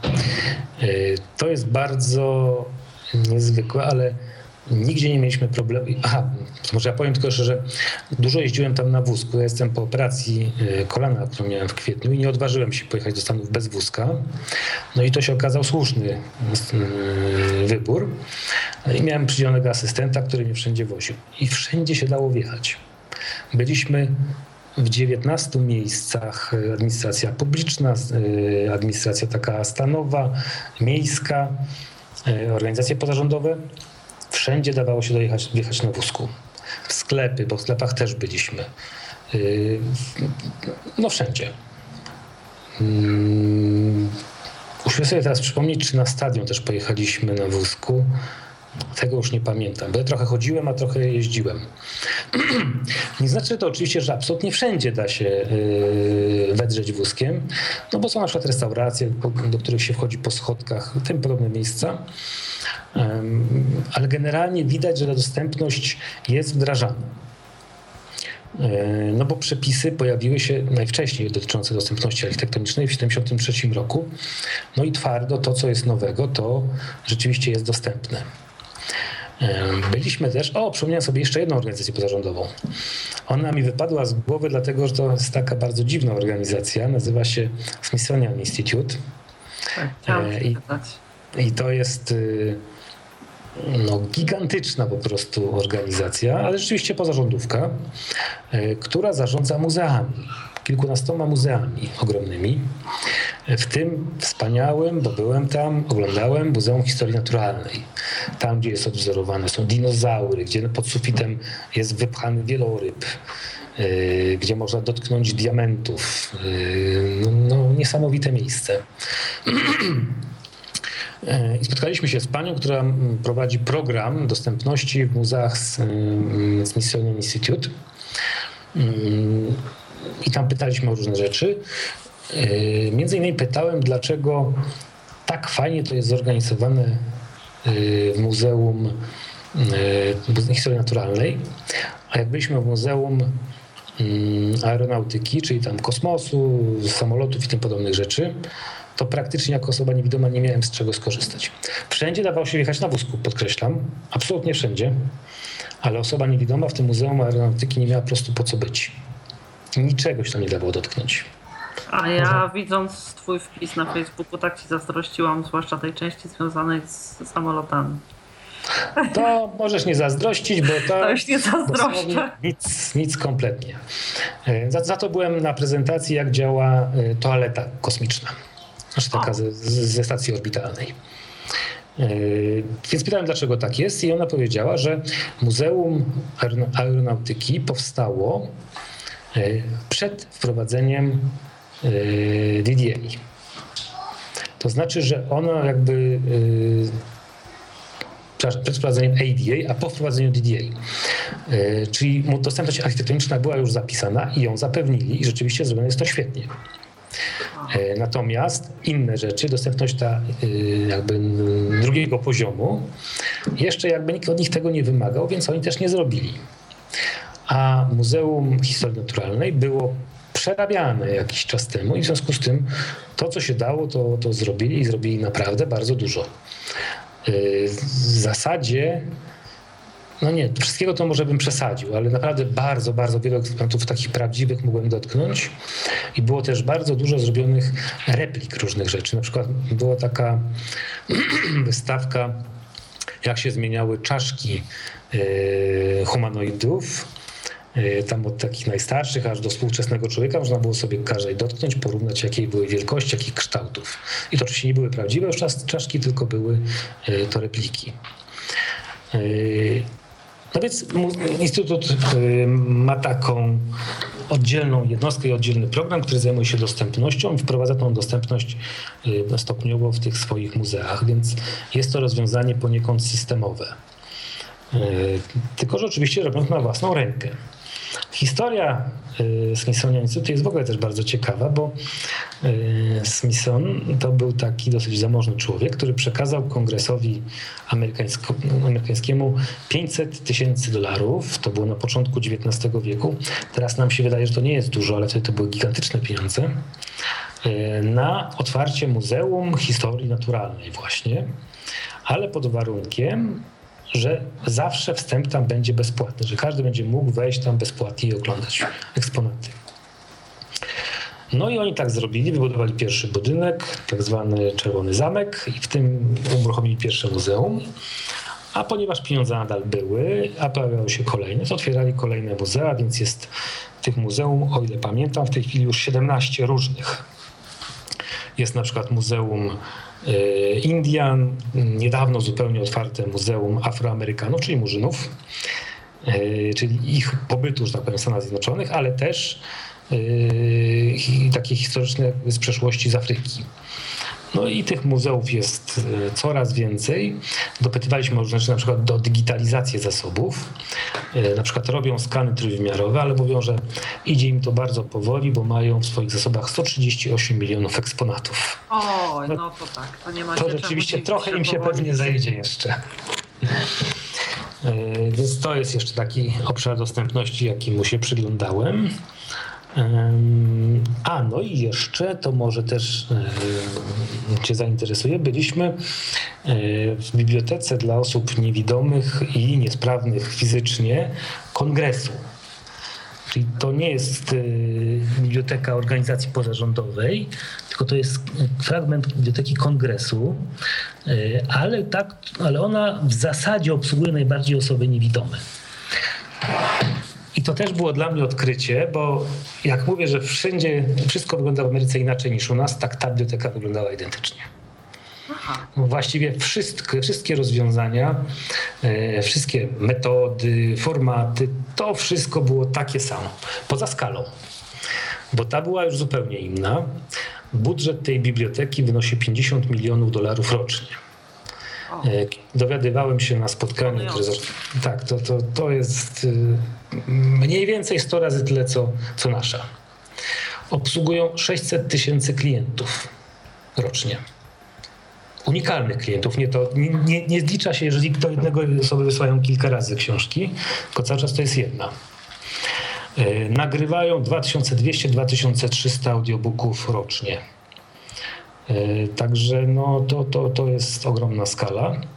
Ale no, że, przepraszam cię, porównywalnie do naszej e, nagrywają audiobooki. Kto nagrywa? Czy zdarza się też, że jacyś znani aktorzy amerykańscy nagrywają e, audiobooki? Nagrywa, w ogóle nie nagrywa tylko biblioteka. No to wszystko zleca firmie, firmom właściwie zewnętrznym, która, które robią dokładnie według wytycznych, jakie oni mają. Stosują standard DAISY 202 E, zaszyfrowany e, i mają bardzo precyzyjnie określone, jaki ma być też układ plików w, tym, e, w tej książce. Kto nagrywa jako lektor, to o to nie dopytałem. Dopytałem natomiast o to, w jaki sposób są książki wybierane. Otóż są wybierane na kilka sposobów. W tym także bierze się pod uwagę, jak bardzo popularna jest książka. Więc podchwytliwie zapytałem, czy gra o tron już jest nagrana i pani powiedziała, że owszem. Wszystkie części, które do tej pory zostały wydane, już zostały również nagrane i są dostępne w ich bibliotece. E, I teraz a propos orzeczeń, kto może wyborczać takie, książ takie książki. Y, aha, tam jest wypożyczenie tylko wysyłkowe. Tam nie ma się co w ogóle wybierać do samej tej biblioteki, bo ona jest y, na końcu świata, więc tam ciężko jest dojechać i nie ma takiej potrzeby. Wszystko dostaje się do domu. A czy są też y, brajlowskie pozycje? Są, ale jest ich niedużo. Mam wrażenie, że oni powolutku rezygnują po prostu od Braille'a, bo nie ma zapotrzebowania. Ludzie chcą audiobooki. Jasne. Tam jest tak, że żeby być klientem e, tej biblioteki, wystarczy wysłać do nich wniosek, który potwierdzi ktoś, że tak powiem, godny zaufania. To może podpisać na przykład pielęgniarka, lekarz, czy ktoś w tym rodzaju, burmistrz, jakiś urzędnik. I to w zupełności wystarcza. To jest taki wniosek, na którym jest napisane, że ta osoba jest niewidoma albo z innych powodów tam y, ma kłopoty z czytaniem zwykłych książek. I już zostaje w ten sposób klientem y, biblioteki. Gdzie jesteśmy lepsi? Oni dopiero w zeszłym roku uruchomili y, możliwość cyfrowego pobierania książek. U nas jest, o ile się nie mylę, od jakichś pięciu lat już. Więc tutaj byliśmy do przodu.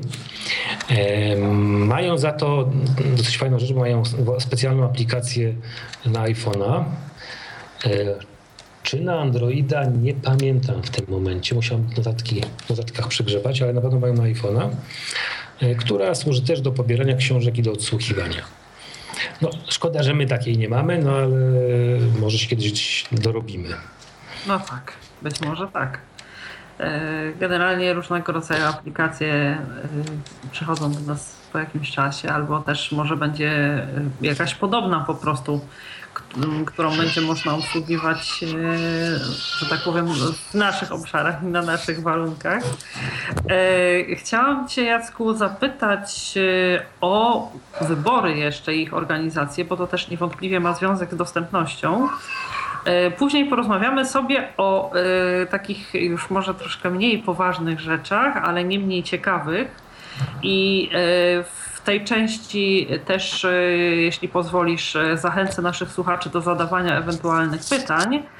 Więc pozwolę sobie przypomnieć, że można je zadawać na dwa sposoby. Po pierwsze, poprzez komunikator Skype na tyflopodcast.net a także pod stacjonarnym numerem telefonu 123 834 835 serdecznie zapraszam do kontaktu. E, to Jacku, jak to jest z tymi wyborami? Jak są organizowane? E, w czym przejawia się ich dostępność? Jak e, tutaj mm, wygląda kwestia oddawania głosów?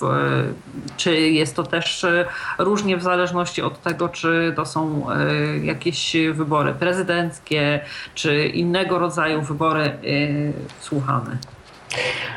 No, może zacznijmy od tego, że e, wbrew pozorom w Stanach Zjednoczonych nie wszyscy mają prawo głosu. Mhm. To jest tak, że. E, znaczy inaczej jeszcze może. Oczywiście prawo głosu mają wszyscy, ale w wyborach lokalnych, ale nie każdy ma swojego przedstawiciela w kongresie.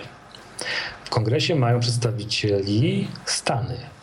Więc jeżeli jakiś obszar Stanów Zjednoczonych nie jest żadnym stanem, to nie ma przedstawiciela w kongresie. I to jest czasami dla niektórych bardzo bolesne. Na przykład y, mieszkańcy Waszyngtonu mają na, na, czasami na zderzakach takie naklejki taxation without representation, czyli podatki bez e, reprezentacji. Tak. E, dlatego, że Waszyngton nie leży w żadnym stanie.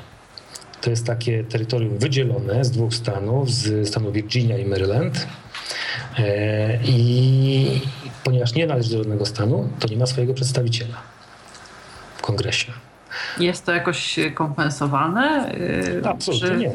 Absolutnie nie. Kompensacją jest to, że się mieszka w stolicy imperium, no ale nie wiem, dla nie, nie dla wszystkich to jest wystarczające, jak widać. No tak, dla mnie też by nie było. Naklejki słuszne. Są jeszcze, y, jest na przykład takie stan, nie stan, mianowicie Porto Rico który nie jest formalnie częścią Stanów Zjednoczonych. W związku z tym e, nie ma reprezentantów e, w kongresie. Z drugiej strony nie płaci podatków federalnych też. Aha. Czyli jest jakaś korzyść. To tu jest przynajmniej w miarę sprawiedliwie, można powiedzieć. Tak. E, są też takie różne terytoria e, zależne, zamorskie, czasami tak się mówi, amerykańskie, jakieś amerykańskie Wyspy Dziewicze, jakiś Guam i tak dalej, gdzie mieszkają obywatele amerykańscy i oni również nie mają reprezentanta w kongresie. Oczywiście mają prawo głosu, żeby głosować sobie tam u siebie, na burmistrza swojego i tym podobne rzeczy, ale w kongresie nie mają przedstawiciela. E, są też dwa stany, które mają przedstawicieli zupełnie od niedawna, no, w takiej perspektywie historycznej od niedawna, bo od 50 bodajże, że pamięć mnie zawiodła, chyba 9 roku. Wtedy przyłączono ostatnie dwa stany, jak na razie, e, czyli Hawaje i Alaskę. No i dopiero od tego momentu mieszkańcy Alaski, mieszkańcy Hawajów mieli swojego przedstawiciela po przedstawicielu e, w kongresie. Mm, no i są osoby, które w ogóle nie mają prawa głosu. To są więźniowie. W Polsce, żeby ktoś stracił prawo wybierania, to musi sąd go tego prawa pozbawić wprost, czyli prawa praw obywatelskich albo praw wyborczych. Tak. Y, tam jest tak, że z automatu, jeżeli ktoś jest skazany, automatycznie nie może głosować. Y, odwiedziliśmy takie mm, miejsce, które nazywa się, no powiedzmy, że Urzędem do Spraw Rejestracji Wyborców w Nowym Orleanie. To jest taki lokalny już y, podmiot y, administracyjny, który zajmuje się właśnie organizowaniem wyborów. Wspomniałem już o tym wcześniej, że każdy lokal jest dostępny architektonicznie, a od pewnego czasu także maszyny, za pomocą których się głosuje, y, są dostępne dla osób niewidomych więc mogą głosować. Bardzo mi zależało, żeby taką maszynę obejrzeć, ale miałem pecha, bo akurat zostały zabrane przez prokuratora w celu przeprogramowania ich na kolejne wybory. Więc niestety nie mogłem dotknąć, ale z opisu, jaki mi przedstawiła e, szefowa tego biura, wynika, że chyba rzeczywiście jak najbardziej jest to dostępne. E, to jest tak, że jest to e, panel dotykowy, ale oprócz tego jest wyposażony w przyciski mechaniczne strzałek i jakby entera i gniazdo słuchawkowe, więc trochę to jest jak z bankomatami udźwiękowionymi. Czyli, Czyli czyta tam pierwszy kandydat taki, tak, drugi tak, taki, tak, ty sobie chodzisz tak. strzałkami, naciskasz i robi dziury naciskam. w karcie, tak? Nie, to jest, nie ma już dziurkowanych kart. E, to jest automat, który zbiera głosy wyłącznie elektronicznie. O! On zbiera elektronicznie, potem te głosy, te raporty są przesyłane dalej i, e, i są zliczane. Także były dziurkowane przez lata całe, właściwie to ponad 100 lat były dziurkowane karty, a w tej chwili już są y, tylko głosowania y, elektroniczne. I nie obawiają się hakerów? One nie są z niczym połączone, te maszyny. No ale jakoś Także... przesyłają te raporty, tak? Ale to już raporty tylko, czyli zostaje kopia w maszynie. Także zawsze można sobie porównać. Na to są mhm. dobre metody. Y, także nie są wyniki przesyłane tak y, na bieżąco. To rzeczywiście można byłoby pewnie jakoś tam dokonać fałszerstwa, tylko po prostu są zbierane tam w środku tej maszyny y, i, i potem dopiero są jakby raportowane. Jasne. W tym, mm, ponieważ trudno było wierzyć, że tak te wszystkie lokale są tak dostępne architektonicznie, to pytaliśmy o to E, w Advocacy Center, tej organizacji zajmującej się rzecznictwem praw osób niepełnosprawnych. I najpierw oni się zanieśli śmiechem, mówili, że a skąd, wcale nie jest tak dobrze. E, no więc sobie pomyśleliśmy, że nam robią tam w konia w tym, e, w, tym, w tym urzędzie do spraw wyborów, że jak zwykle, jak to w Polsce też ładnie w różowych barwach namalowali, a naprawdę jest inaczej. Ale ponieważ mnie ten temat szczególnie interesuje, więc postanowiłem trochę pomęczyć ich, zacząłem dopytywać. Pytałem na przykład o to, czy to, że lokale są dostępne jest raczej zasadą, czy raczej wyjątkiem. E, Podopytywałem jeszcze. No, w końcu kobieta powiedziała, że w zasadzie to każdy lokal jest na tyle dostępny architektonicznie, że można się do niego dostać e, że e, tam są jakieś drobne uchybienia, a raz mieli nawet taką sprawę, że ewidentnie lokal był niedostępny. Dla mnie wynika z tego prosta rzecz, że Jasne, że zdarzają się jakieś tam przypadki, że coś jest niezrobione tak idealnie jak trzeba, ale że co do zasady lokale wyborcze są dostępne.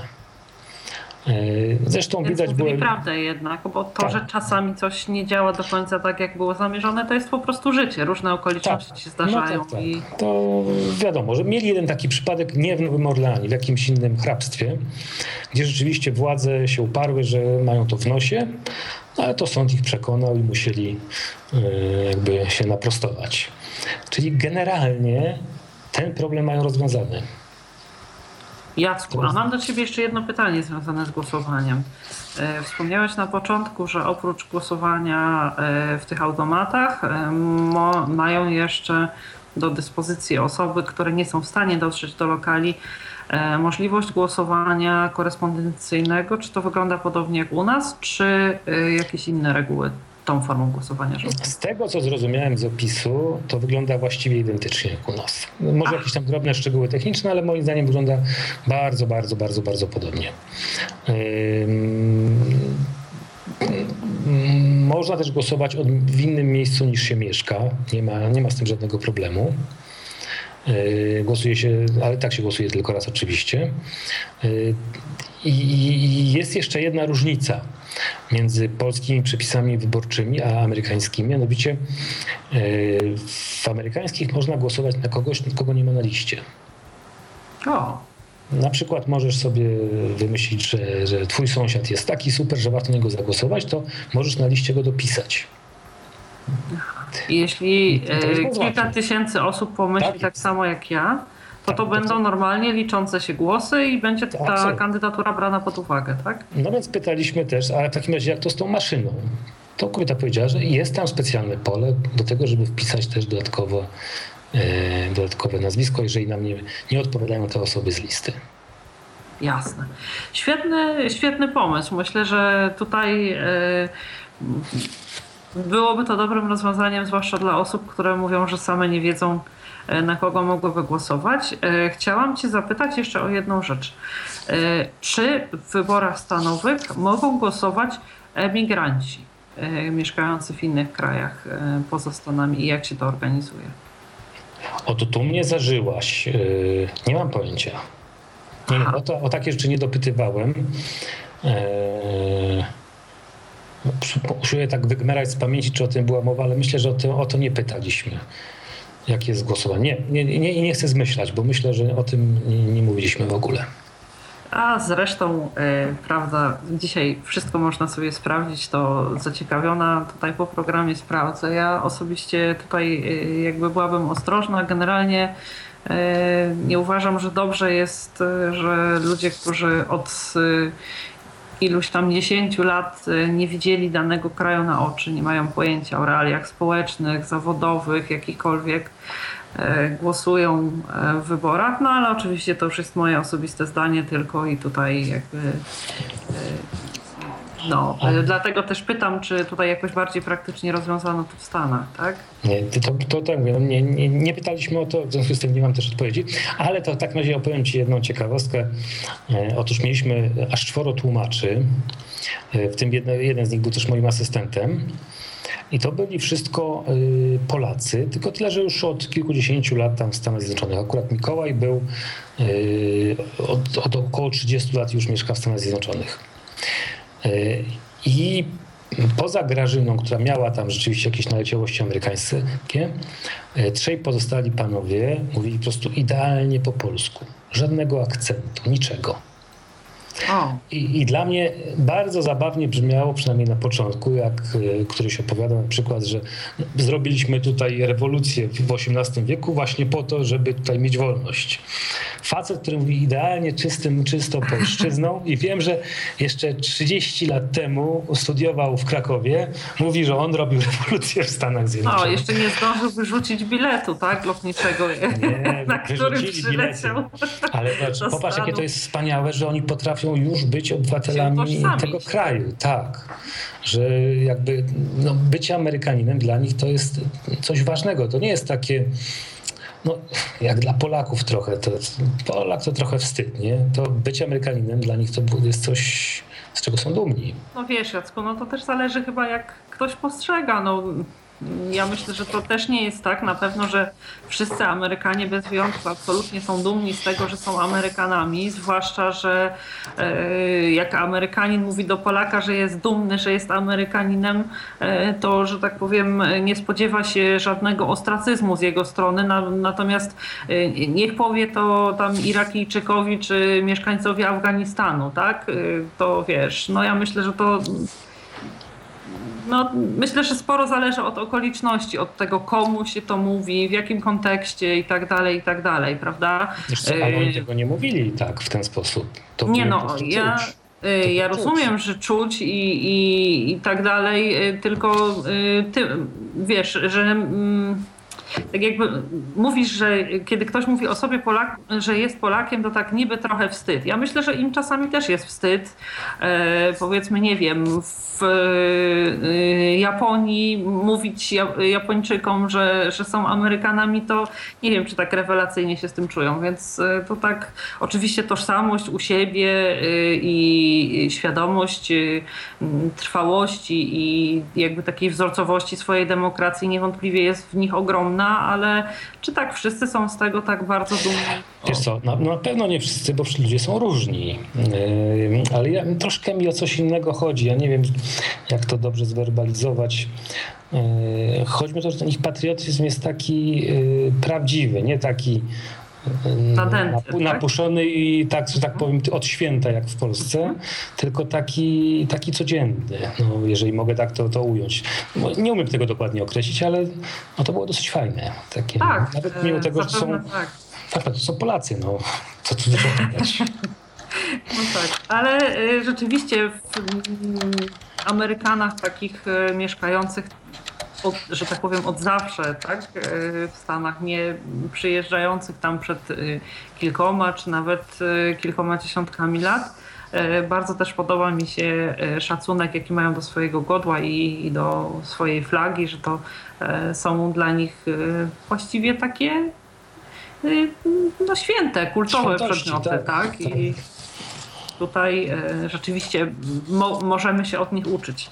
Dobrze, to było o bardzo poważnych sprawach. Teraz dowiemy się, e, po co chodzi się na mecz baseballa, e, jak to jest słuchać kreolskiego jazzu i tym podobne. To Jacku, po co chodzi się w Stanach na mecz baseballa? Żeby się napić piwa, najeść się hot dogów i pobyć z rodziną. Aha, i myślisz, że to faktycznie tak wygląda z Twoich obserwacji? Że no, tutaj ten baseball jest jakby takim miłym dodatkiem do. Znaczy, nam się nie udało w końcu pójść na ten mecz. Poszliśmy na mecz, ale było oberwanie chmur, w związku z czym mecz odwołali. Zdążyłem tylko kupić sobie piwo za 10 dolarów. Hot doga już nie, tak? Hot doga już nie.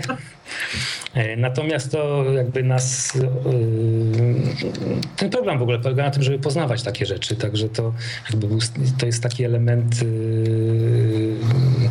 nie tyle obowiązkowy, ile jakby no, no, chcą, żebyśmy zobaczyli ta całość tej, tej Ameryki, łącznie z, te, z, tego typu zachowaniami.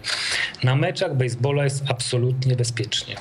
Mimo tego, że tam piwo się leje strumieniami, to, y, to tam się nikt nie bije ze sobą, nie ma żadnych awantur. Tam ludzie przychodzą y, pokrzyczeć sobie, tam po, mówię, pobyć z rodziną, y, zjeść te hot dogi i to trwa 3,5 godziny. Gra jest bardzo prosta wbrew pozorom. Jak Mikołaj, czyli mój asystent powiedział mi zasady w ciągu dosłownie 3 minut i to jest naprawdę bardzo prosta gra. Yy, I to jest takie, taka rozrywka, no tak jak się chodzi u nas na piki. Bardziej festy, tak? O, tak, tak, tak, tak, tak. To, to jest właśnie. I, I też wracając do pierwsze, wcześniejszego tematu, zawsze zaczyna się od hymnu narodowego które śpiewa ktoś, czasami ktoś wyróżniony specjalnie, bo na przykład, yy, nie wiem, jakiś miejscowy bohater, albo jakiś strażak, albo jakiś policjant śpiewa hymn narodowy. Wszyscy są wtedy na baczność. Niezależnie od klasy rozgrywek, rozumiem, tak? Niezależnie. No, my byliśmy akurat na meczu y, waszyngtońskiej drużyny International, która dopiero co tak naprawdę zaczęła grać, bo w Waszyngtonie wcześniej w ogóle nie było drużyny baseballowej. No ale tak jak mówię, ten wypad nam się nie udał, e, więc mogę tylko powiedzieć tyle, że, że byłem na stadionie, że wypiłem piwo i wróciłem do hotelu. Aha. E, a jak odbierasz e, Waszyngton? Czy mimo e, tych, mimo tego, że nie jest to tak ogromna metropolia, jak wypadałoby właściwie, żeby była nią stolica Stanów Zjednoczonych, czy czułeś tam taką świadomość, że znajdujesz się właśnie w tym sercu Ameryki, że tutaj e, gdzieś tam w dalszym lub bliższym sąsiedztwie Białego Domu? Jak to e, było z Twojego punktu widzenia? Zdecydowanie czuło się to, zwłaszcza w samym centrum Waszyngtonu, gdzie były budynki e, no, te najważniejsze, czyli Biały Dom, Kongres, różne E, takie e, miejsca jak Lincoln Memorial, e, gdzie gigantyczny budynek jest archiwów państwowych, to tam się to rzeczywiście czuło. Wspaniałe, monumentalne pomniki. Tak, to było takie miejsce, że się czuło, że to jest miejsce ważne. Natomiast Waszyngton wcale nie jest taki mały. Ja też myślałem, że jest mały, bo się podaje taką liczbę mieszkańców pół miliona. No to co to jest? To jest taka Bydgoszcz, tak? E, ale to nie jest do końca prawda, jak się okazuje, e, bo tak naprawdę e, Waszyngton razem z jakby przyległościami to jest już pięciomilionowa metropolia. Tyle tylko, że Waszyngton został zaprojektowany od początku do końca, więc te granice są nienaruszone od 200 lat. I w ich ramach, że tak powiem, mieszka te pół, te pół miliona mieszkańców, a wszyscy inni mieszkają już jakby poza granicami administracyjnymi Waszyngtonu ale de facto to jest po prostu duże miasto, które liczy około 5 milionów mieszkańców. Także to też było dla mnie odkrycie, bo Zawsze się mówiło, że to jest jednak dosyć małe.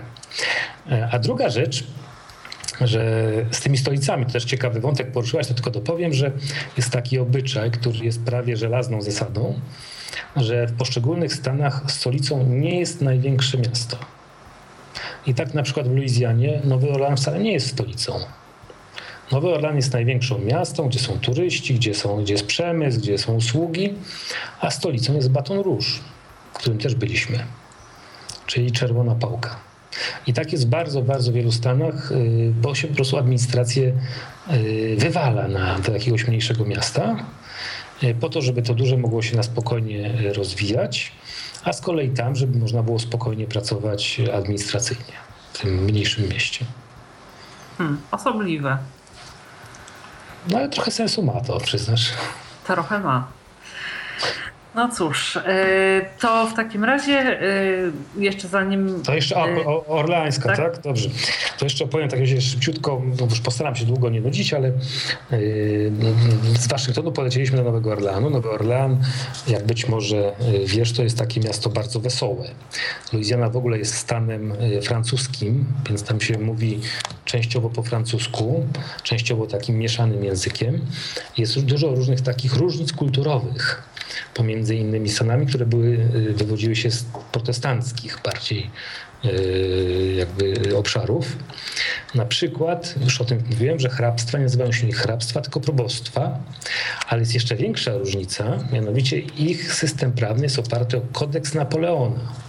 Wcale nie o prawo zwyczajowe jak anglosaskie, jak w innych Stanach, tylko o kodeks Napoleona.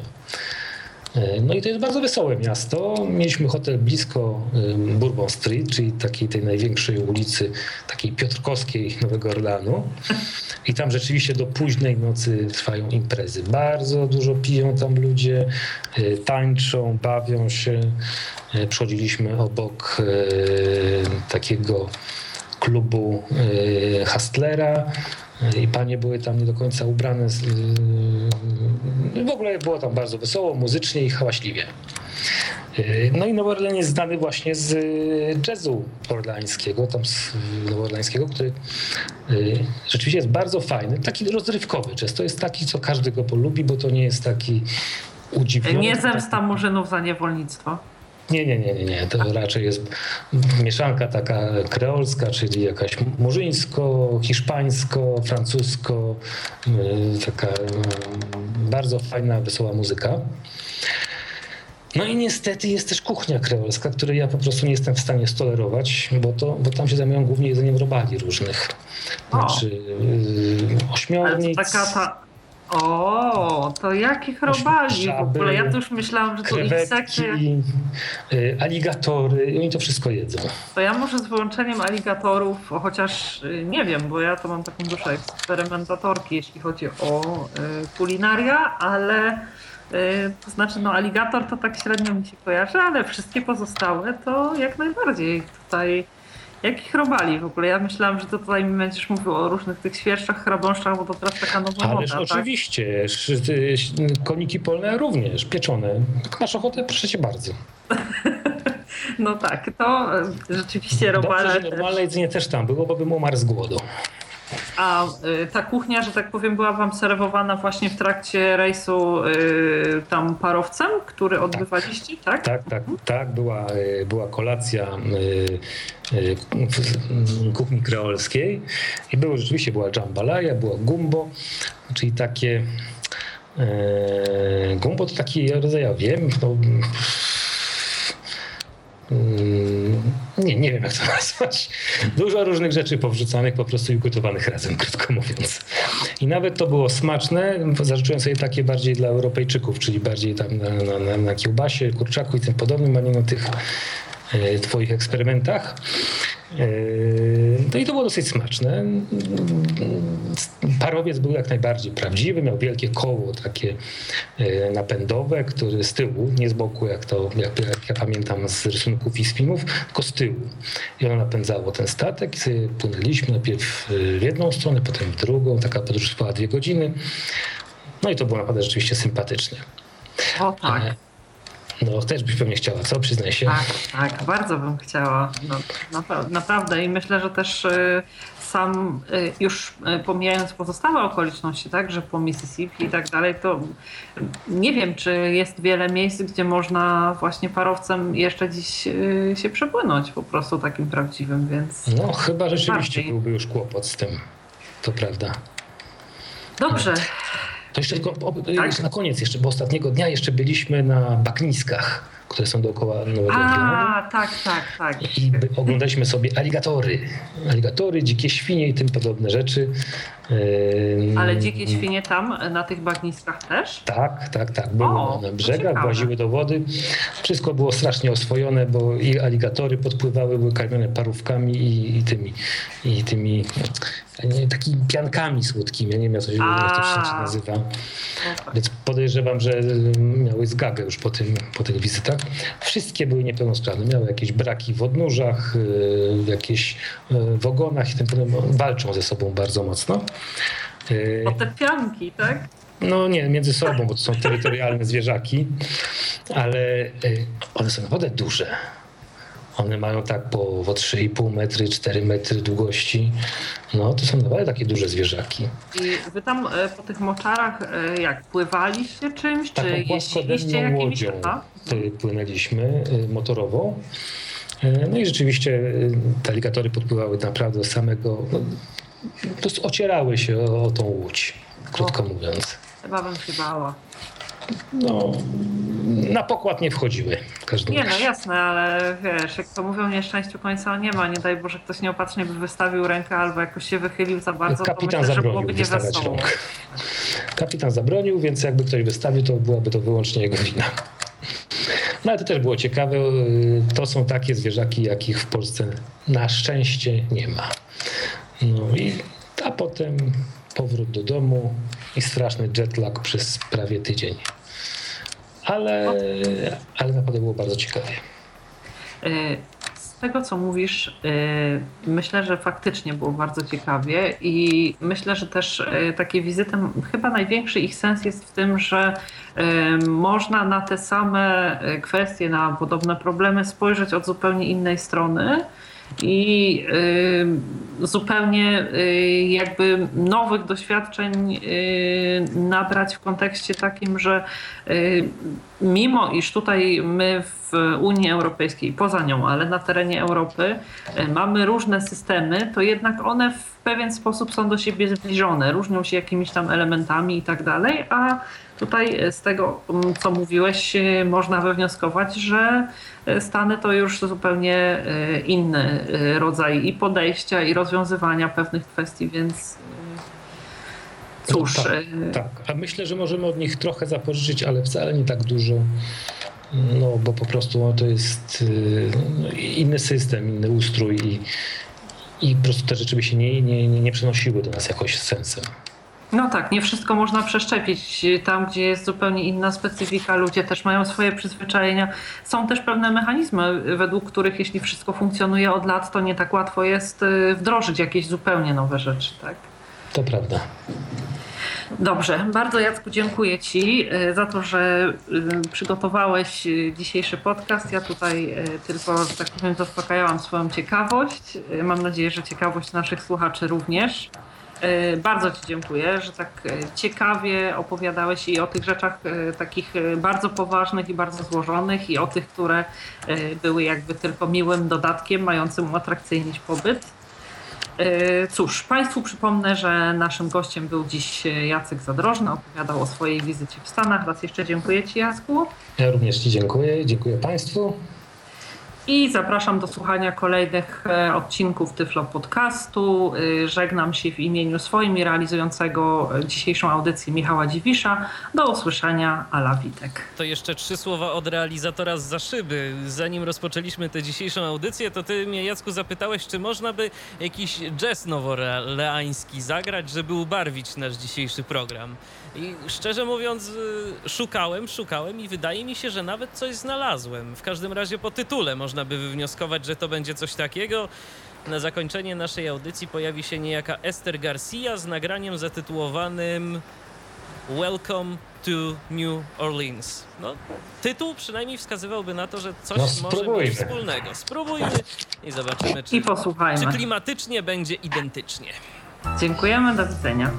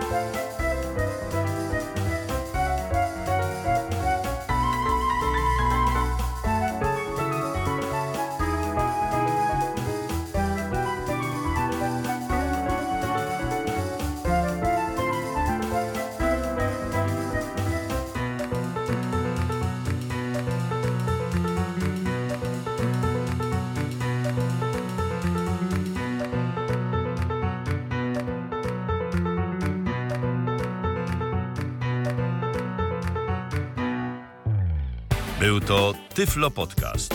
Pierwszy polski podcast dla niewidomych i słabowidzących. Program współfinansowany ze środków Państwowego Funduszu Rehabilitacji Osób Niepełnosprawnych.